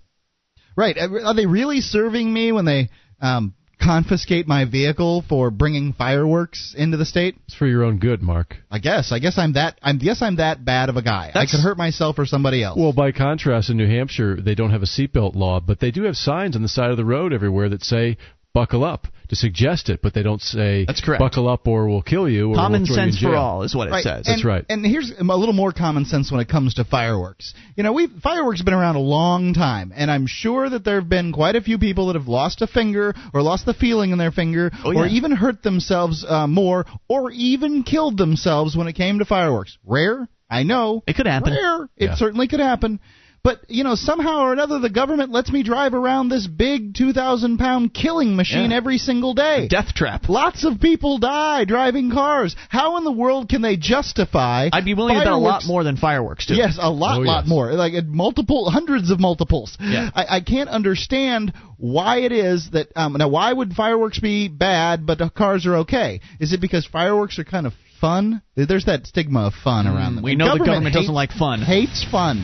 If people are having fun, there's a good chance a bureaucrat's going to show up to ruin it. I Eight- think he was right with that um, that Ultimate Fighting Championship. We should have the politicians in there beating the crap out of each other. Oh, I'd that would pay be to see fun that. to watch. I would pay good money for that. 800 259 9231. Oh, and we could gamble on it too in a free market. That'd be fun too. 800 259 and we wouldn't be really losing anything. Take control of the airwaves. I bet you. Fred Thompson can take Bush any day. Bring up whatever's on your mind. This is Free Talk Live. More about seatbelts coming up. This is Free Talk Live. It's your show, and you can bring up whatever you want toll free at 800 259 9231, the SACL CAI toll free line for you. Ian here with you. And Wayne? And Mark. And you can join us online at freetalklive.com. All the features there are completely free, including live streams. By the way, we're going to be doing a special edition of the show tomorrow afternoon. In fact, uh, what you want to do is if you're an internet listener, you can listen. We will have our live streams going. Got a broadband version, a dial up version, both of them completely free. So we're going to do our regular show at night, as we, are, as we always do, from 7 to 10 Eastern. But from 3 to 4 o'clock Eastern Time, and that's 12 to 1 Pacific Time, we are going to be doing a special one hour edition of Free Talk Live for KSCO AM 1080 out in Santa Cruz, California. So if you live in the uh, Santa Cruz area, you'll actually be able to turn on your radio and listen to uh, our show. It'll only be broadcast on that one radio frequency. We're doing sort of a little bit of experimental radio. The uh, the guy out there in charge of the station, Michael Zwerling, great guy. He likes Free Talk Live. He's trying to come up with an excuse to get Free Talk Live on the air. So he's sort of testing the waters with us, basically. And I'm sure things will go wonderfully. Uh, I've I've co-hosted his show with him once, uh, or I was on his show as a guest, and we stirred up the phones. People were calling in all over the place to talk to the crazy libertarian on the air. So uh, it's going to be a lot of fun. So tomorrow, um, either on the stream or live in Santa Cruz, 1080 KSCO from noon to 1 Pacific time tomorrow. We'll be there. I do love Santa Cruz. It's one of the nicest places in America. 800 I like it too. Uh, 1 800 259 9231. So, a few more thoughts uh, from Brian Maher at LewRockwell.com, pointing out that he was driving in his car the other day when all of a sudden threats started coming out of his radio. And no, it wasn't the radio station demanding that he pick up the phone and call into a contest, it was uh, the government running those awful uh, click it or ticket spots that you might have heard a couple of weeks ago. I think it was about a week ago at this point. But they were running a, a, a, a campaign nationwide with essentially a 30 second threat spot that uh, you know got on the air and spot is another name for commercial. I shouldn't use the industry slang. Uh, Get, they get on the air and the, the uh, deep voiced announcer yells at you to wear your seatbelt or else you're gonna get stopped by the cops. We're on the lookout for criminals like you and you better buckle up or else. You know, that sort of stuff. Right. And so, as he points out, some may justify the law by claiming it's no big deal. Seatbelt laws save lives, and it's just a small fine. But, but you know, I, so some people may say that, and it, I find it really annoying. Look, when you say that seatbelts save lives, you're talking about in a statistical sense. More if you if people everybody wore a seatbelt, more pe- fewer people would die as a result. But those seatbelts kill people too. It's true. People die as a result of wearing seatbelts because they can't get away, or their their neck is snapped, or whatever reason Hmm. that they die because of their wearing a seat because of them wearing a seatbelt. So when you mandate that a person wear a seatbelt, you're killing people. You know, um, you may be mandating that people are safe, but you're actually killing people too. When the people get to make a choice, they make the decision, and that's where it should lie. Absolutely. He points out the punishment might be a slap on the wrist, sure, but that slap on the wrist will soon become a smart rap on the knuckles if you don't play nice. And that smart rap on the knuckles will become a good deal more if you really resist. You'll end up in the hooskow, or worse. Recall that every government law or regulation is ultimately backed by lethal force. Every has to be. single one. This fact is not mentioned in polite company, but it's true nonetheless. Without guns to enforce them, laws would be mere suggestions. Bear that in mind the next time you hear about some piece of proposed legislation. Now, please understand, I am in no way opposed to seatbelt use. To the contrary, you're a fool not to wear one. Please wear your seatbelt. And I'm not opposed to requiring that children who lack the ability to make rational decisions for themselves be strapped in. However, let us return briefly to first principles. And he goes on to talk about how laws were instituted among men to defend members of society against the predations of other members of society. The only legitimate law is one that serves that purpose. Any law that strays beyond that function in order to regulate the private behavior of competent adults is a perversion of justice. So he points out, for instance, that a law requiring one to operate a safe vehicle, in his mind, would be much more just than a law requiring a seatbelt, because an unsafe vehicle with, say, bad brakes could put another person in danger. He says, as John Stuart Mill so wisely averred, the only purpose for which power can be rightfully exercised over any member of a civilized community against his will is to prevent harm to others.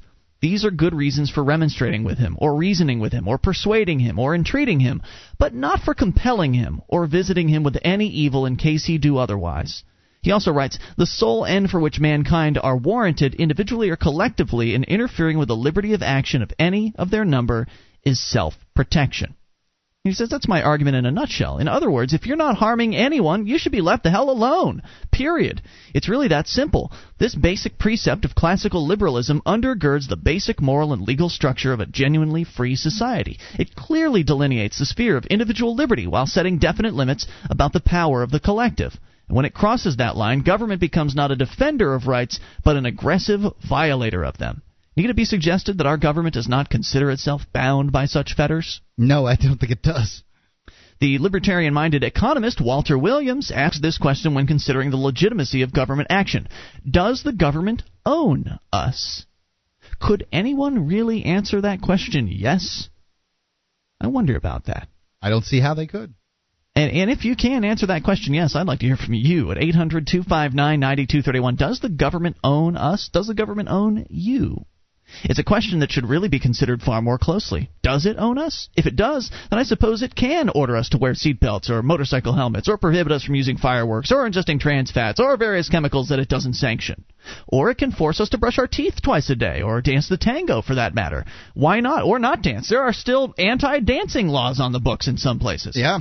Why not? Baptists do not like dancing. If government does not own us, or on the other hand, needless to say, we may reach a somewhat different conclusion, and I certainly do. Some may also argue that seatbelt use is a public safety concern and should be mandatory because it costs us all money when people suffer needless injuries that could be prevented. And they have a point. Traffic injuries probably cost billions per year, but this shouldn't be a paramount concern of government.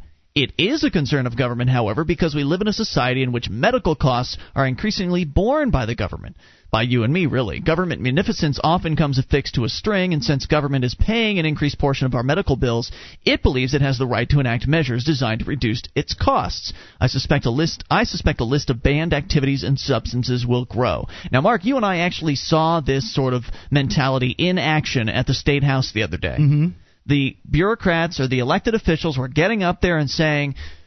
Well, and you were you there, Wayne? You were No. not there for this. They they were getting up there and they were saying, now I understand live free or die, and I agree with live free or die, and I would like to live free of as many taxes as possible. But- and the fact is that these uh, car accidents with the uh, people not wearing their seatbelts are costing us more tax money. And if we ban, you know, if we mandatory uh, mandate seatbelt use, then that then that amount will go down. That'll mean a lower tax burden for New Hampshireites.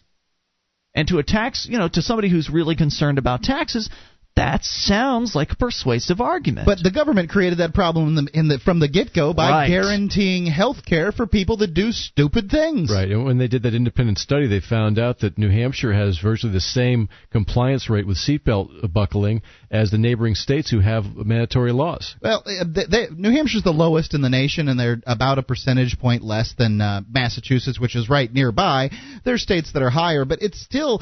I don't even know about the. Uh, you know, what, what sort of uh, system do they use for collecting this data? If they check in town, I mean, if they're checking in Keene, I don't wear a seatbelt in town because I never go above 35 miles an hour. What do I need a seatbelt for? But if I get out on the highway, I'm wearing one. I doubt that there's some little, um, you know, toll taker sitting on the stu- the high the, the, the side of uh, I-93 checking these things. Dangerous out there. 800 259 9231. I like this, uh, this line. As government seeks to do more for us, it also must do more to us. More on the way. This is Free Talk Live. To us and our freedoms. Would you like to help others find Free Talk Live? You can help us advertise, market, and promote the show at amp.freetalklive.com. Consider becoming a Free Talk Live amplifier now for $3 a month and get some cool bonuses at amp.freetalklive.com.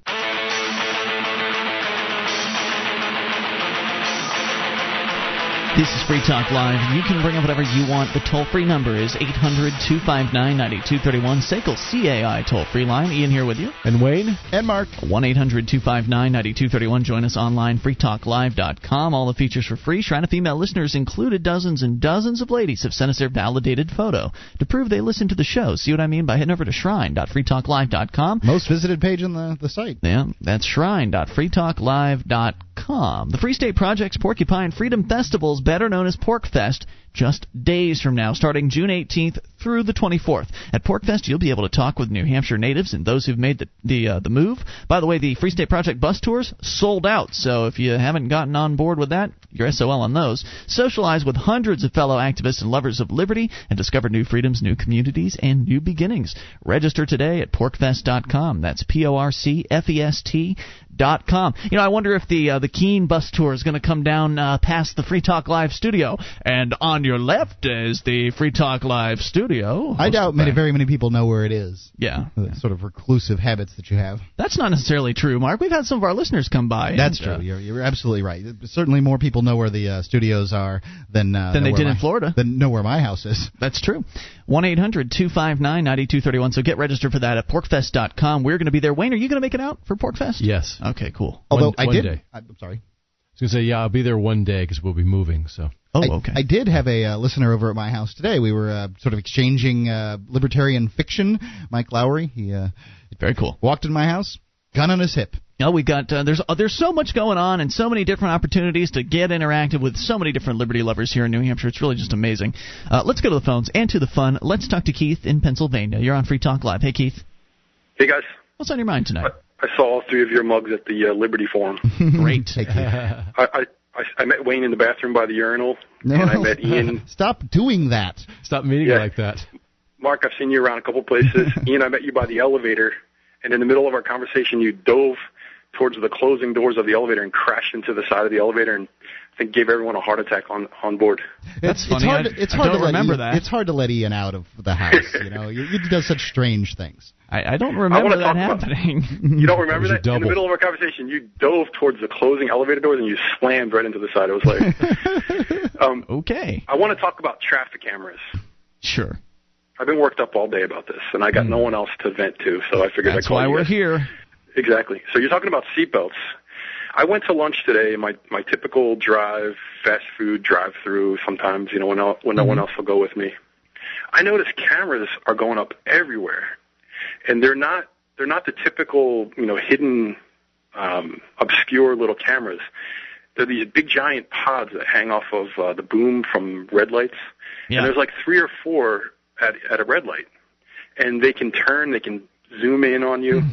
Yep. They're not traffic, you know, they're not uh, catching people that are running red lights. They're for the police to monitor the intersection. That's correct. Yeah, and I mean, I must have passed 20, 25 of them just, you know, with going, uh, you know, five mile round trip at the most. hmm And um, Where in it just- Pennsylvania are you? Uh, southeast Pennsylvania. Okay, was it a little town, Philly. or I'm just I'm just curious as to like yeah, no, it's a, it's a fairly busy. It, it's a fairly busy, you know, um, Suburb it's a fairly Philly. populated uh, area. Okay. But anyway, I've been worried about this. So you're talking about seatbelts. Yeah. So can the camera zoom in on me and uh, you know eventually they're going to use it for things that you know they're not disclosing or they didn't intend. Sure. And uh, and and that it just worries me anyway. Yeah, you know, Um, the, the, the, when the cops come up to your car and they have a uh, a flashlight and they're they're peering around the inside of your car, they're not just doing, you know, they're doing that because they want to look around in your car. Right. Are you telling me if they have cameras that they won't be looking around in your car? They want to look around when they're standing next to it. Why wouldn't they if they had cameras? Mm-hmm. And in the 60s, they had spy planes that could read the time off your watch on the ground. So you can imagine what they've got now with the capability Right. of these cameras They are can now. tell your DNA. Well, they, well, they can at least they can at least uh, scan your license plate. I mean, they do have cameras that do that, Yep. and you know, and they can it can alert the authorities. They can, you know, anytime your plate is recognized, if it's on, you know, if it's on the watch list. Not that mine is, but it's still a scary thought. You know, the authorities can be alerted when you uh, went to a, s- a specific intersection. They can, you know, catch you at the next one. Um, Yeah, you know, it's really for whatever spooky. reason, it's strange.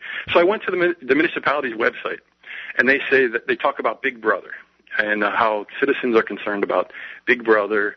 And there's no reason to be concerned about Big Brother because this isn't Big Brother, and um, Nothing you know, to see here, citizens. They're not looking into your house exactly.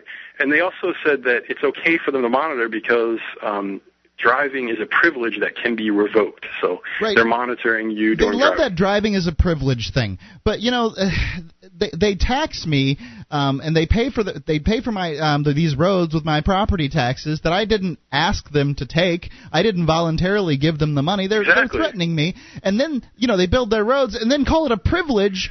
My privilege Exactly. to drive on the road that I paid for that they made me pay It was for. your privilege to pay us, and now it's going to be your privilege to use what you paid for. It's just uh, more double speak. And we used to have You know the right to me the- travel in this country. You should. You know what worries me the most is that I don't hear anyone complaining about it. You know, it, it, it just seems to What be that they, what are they supposed to do? I mean, th- I, I agree with you. Where we came from, there was a bunch of these cameras down in uh, in Sarasota, Florida, all over the place, intersection after intersection. And the most I ever saw about it was a letter to the editor in the newspaper. You know, like, and the letter wasn't even really necessarily complaining; it was just asking why they were there. There's Right. no there's no The organized opposition to this stuff. the reason that they give on the on the website is that they can respond instantly to accidents. So that tells me that you know this, these are manned cameras. This isn't just going into a hard disk somewhere. There's people in a room somewhere watching the cameras. You know. That's Well, correct. I like that a It's- little. I like that a little better. Although they'll probably save the information anyway. But, But uh, everybody's got a you know, cell They're not really watching. Everybody's got a cell phone, right?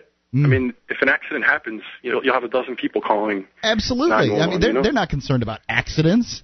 No Right. way. And if this were a private road situation, then I wouldn't be too concerned with it because I don't have to worry about a private road owner sending me with a bunch of uh, sending me You a bunch don't. of threats. You don't, um, but there there is the uh, there is the concept of slaving a camera, so that a camera normally is you know within the local network of whatever security zone that you're talking about, whether Mm-hmm. it's Walmart or a local municipality.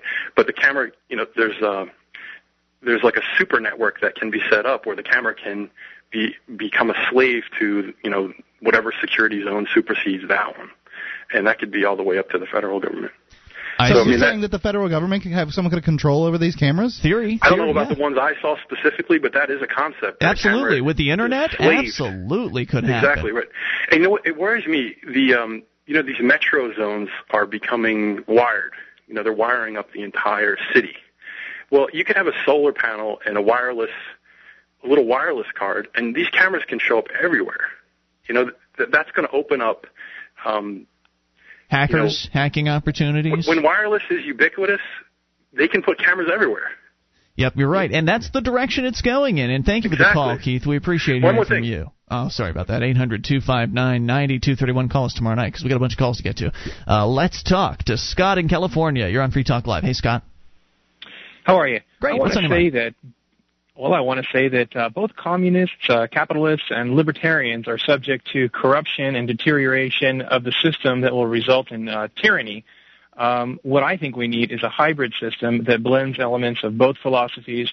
But then what we should focus on is strengthening our system of checks and balances to prevent corruption. I don't think we need a system at all. I think what we need to have is a lack of a system, have a free market where those who want to practice communism can practice communism on a voluntary basis, and those who want to practice uh, capitalism can do that. How about You're that? advocating no government at all. That's, my, what he's that's what I advocating, and he does it every night of the week. Mark, on the other hand, wa- No, wants a I, I'm. I'm for a small government. because he likes gangs. Small Well, the problem with having no government at all is how would you enforce the laws with, re- like, say, the police force? Uh, well, you would have private Well, for one, protection. you wouldn't have one. You would have private protection agencies, not a not a government police force. Yeah, I read that in Murray N. Rothbard's For a New Liberty, and that just seemed uh, extreme. It seemed like you're going to, uh, of course, they're going to want to maximize profits. Really? What seems gonna extreme to it. me is a uh, our gang of uh, thugs driving around arbitrarily pulling people over and threatening them. That's what we have today. Anybody who's worked in a corporation knows what, what lengths corporations will go to um, in, in order to uh, make a profit.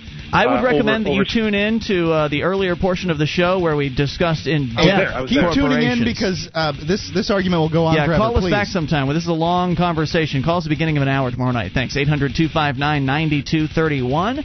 You can bring up anything. We've got Brandon, Mike, and Tyler all lined up. I don't know if we'll be able to sneak your call in. You can try it. 800-259-9231. This is Free Talk Live.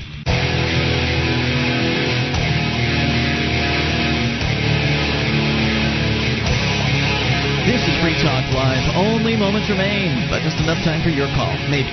800 259 9231 is the SACL CAI line, the toll free one. It's Ian here with you. And Wayne. And Mark. And you can join us online, freetalklive.com. All the features there for free, though we do ask you voluntarily support the show by becoming a Free Talk Live amplifier. A lot of our listeners have decided to do this, and we'd like you to join their ranks for as little as three bucks a month. It's automated. You just go and sign up, PayPal, any major credit card, takes it right out of your account, and it's less than the price of a cup of coffee, three bucks a month. And what what do we do with that money, Mark? When that money comes in, what happens to it? Hookers and cocaine.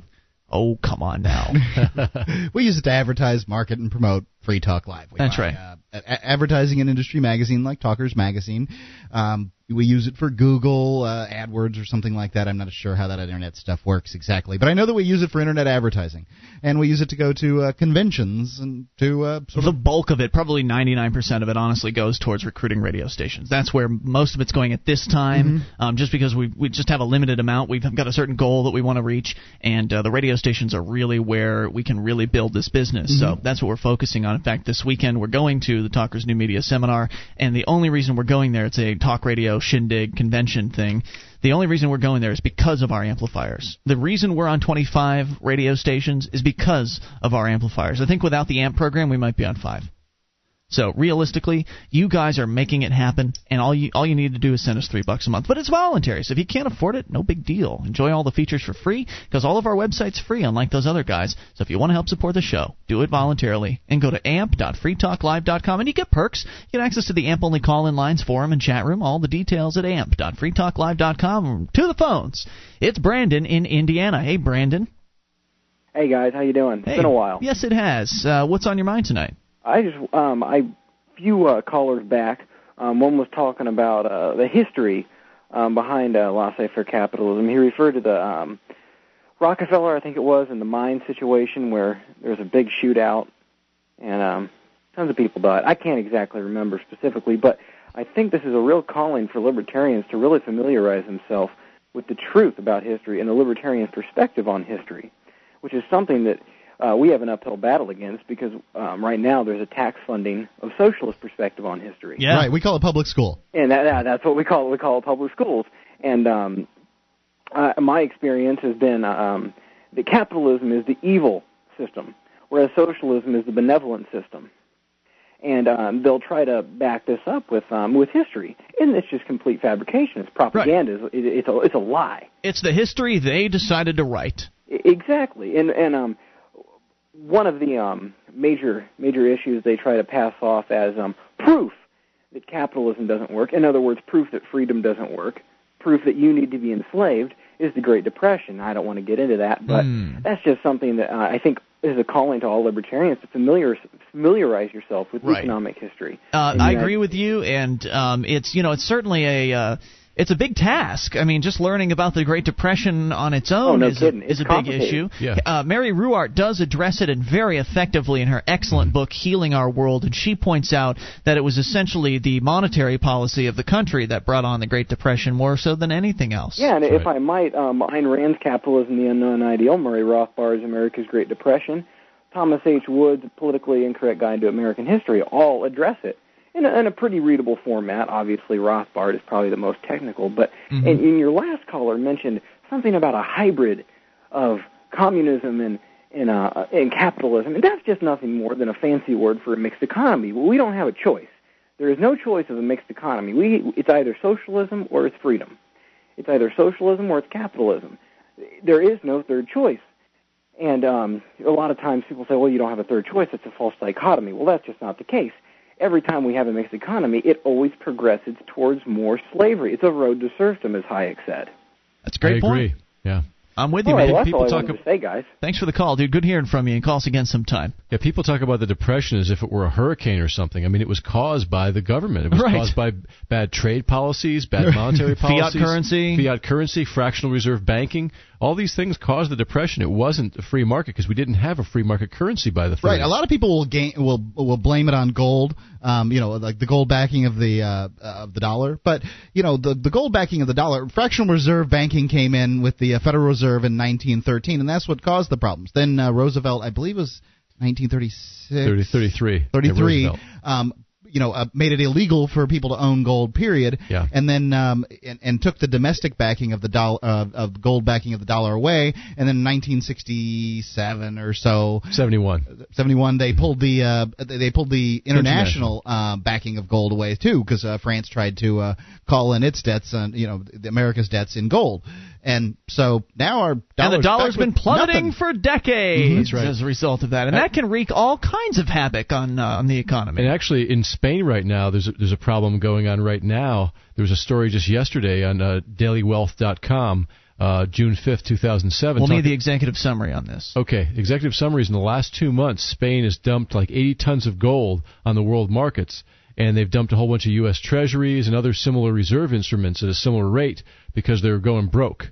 Because they they're in the euro system now, they gave up their own currency uh, to go on the euro, Mm. and the problem with the euro is it further centralizes the monetary power in Europe, so that some countries actually need to have a, uh, interest rates cuts, whereas other in, um, countries need just the opposite, depending on their local economy.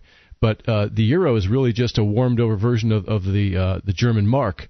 So Germany tends to be fa- more favored in the monetary why would, policy. Why would one country jump on board with that? What was the interest in the politicians as far as signing on for that? Well, there were promises of more stability and ease of um, trade between the countries because they wouldn't have to convert their currencies, and and uh, so there was some. I see. There was a lot of, of talk about how it was going to be better to centralize the money power in Europe, when really it's So they just the bought a bill of goods, basically. Yeah, they did. Let's go to the phones. We got to uh, get a Mike in Texas. You're on Free Talk Live. Hey, Mike. Good evening, gentlemen. How y'all doing this evening? Great. What's on your mind? Uh, I wanted to talk about uh, something I heard interesting. Uh, I have satellite radio also, and I got a chance to hear the NBC News coverage of the D-Day invasion as it happened in uh, June of 1944. Mm-hmm. That's interesting. And what's amazing to me is the reporters back then were so much better compared to the corporate media we have now. These guys had less to work on. They only had telephones, radio, teletype, pencil, pencil and paper, and the way they described this thing was incredible. Hmm. I mean, I mean that's the thing I'm so amazed about was that the, in the days of radio, our, our journalism was actually better. And you felt like you were there, kind of situation. Yeah. You know, I, I you, you, I've heard Edward R. Murrow and and um, you know some old broadcasts like that, and I and uh, of course War of the Worlds. Who hasn't heard that? And you know, I really I, I have the feeling that uh, perhaps uh, journalists have lost the ability to paint these word pictures like they used to have, simply because they had to have them back then. Now we have television. People have gotten lazy. Well, also you got cut and paste. I mean, you just pick up a press release from the government, copy it, change a few words, and put it out as though it's a news story these days too. Yeah. And you know, this correspondent that uh, who really stood out, his name is Robert St. John, re- reporting from the NBC studios in New York, and the way he was describing it was that they that they said, "Ladies and gentlemen, we have prepared for months for this invasion to bring you all the coverage that NBC can handle." It, it's amazing. I mean, they prepared for this thing. Hmm. They had maps in the in, in their studio, even though it was on radio only. Well, they still prepare these days. They get the uh, the music. Uh, the, they got their in-house composer that composes a so, you know, tr- patriotic sounding tune and that sort of thing. So there's still some work put into it. Um, but uh, that's an interesting observation in that they had to do more work to put out the same amount of product back then, and as a result of uh, the effort that they put into it, it might have been a more robust, um, better created product. And and those those young journalists back then um, weren't educated so much by the centralized government school system, so they might have been a little bit smarter too. Well, yeah, they were more more objective, but they were also back then they were truly journalists. They were uh, trying to get to the truth. Great comparison, Mike. Thanks for the time and appreciate the call. 800 259 9231. Just enough time to slip in Tyler in Michigan. You're on Free Talk Live, Tyler. How you doing tonight, guys? Great. What's up? Um, tonight I wanted to talk about, um, well, mainly the uh, the question that was uh, raised a little earlier about uh, if the government really controls us or not. Um, in my opinion, I don't. I know. I think as long as our uh, Second Amendment rights still stand, you know, we're we're free men. It's just going to come down to, you know, if if I guess if you're uh, if well, I guess what I'm getting to is um, there's a bill in uh, the House of Representatives right now, uh, 1022. I don't know if you guys have heard of it. It's the uh, Assault so. Weapons Ban and Law Enforcement Protection Oh, Act boy. of 07. Okay. Um, I got I got the um the just the summary here. It, it basically it's a uh, it's a cosmetic cosmetics ban on firearms, but it's going to affect virtually every semi-auto. Hmm. Um, and you know, I I think like you know the government is instituting more uh, systems of control into our daily lives. You know, Well- you've got the cameras. Yeah, I agree with you. I think that we're still we're fr- we're as free as we want to be. Um, and Exactly. it, it goes back and thank you for the call. It goes back to Thomas Jefferson's quote. You know, when uh, the people fear the government, there's tyranny. When the government fears the people, there's liberty. It's really just a matter of we can be free again, so long as we're all willing to stand up and demand that freedom back. But as long as we're all bending over for whatever rules the government p- puts out there, then we're that much less free. It's been Ian here with you. And Wayne. And Mark. So stand up for your liberties or you will lose them. See you tomorrow night. Online in the meantime, freetalklive.com. DVD, books, music, instruments, periodicals, computers, software, electronic, photo, cell phone, office product, home and garden, bed and bath, furniture, kitchen, pet supply, automotive, hardware, apparel, shoes, jewelry, grocery, healthcare, sports and outdoors, toys, games, used and more. It's a department store at your fingertips. Amazon.freetalklive.com. Get all your shopping done, a great deal, delivery to your door, and a percentage of your purchase will go to Free Talk Live when you enter Amazon through Amazon.freetalklive.com.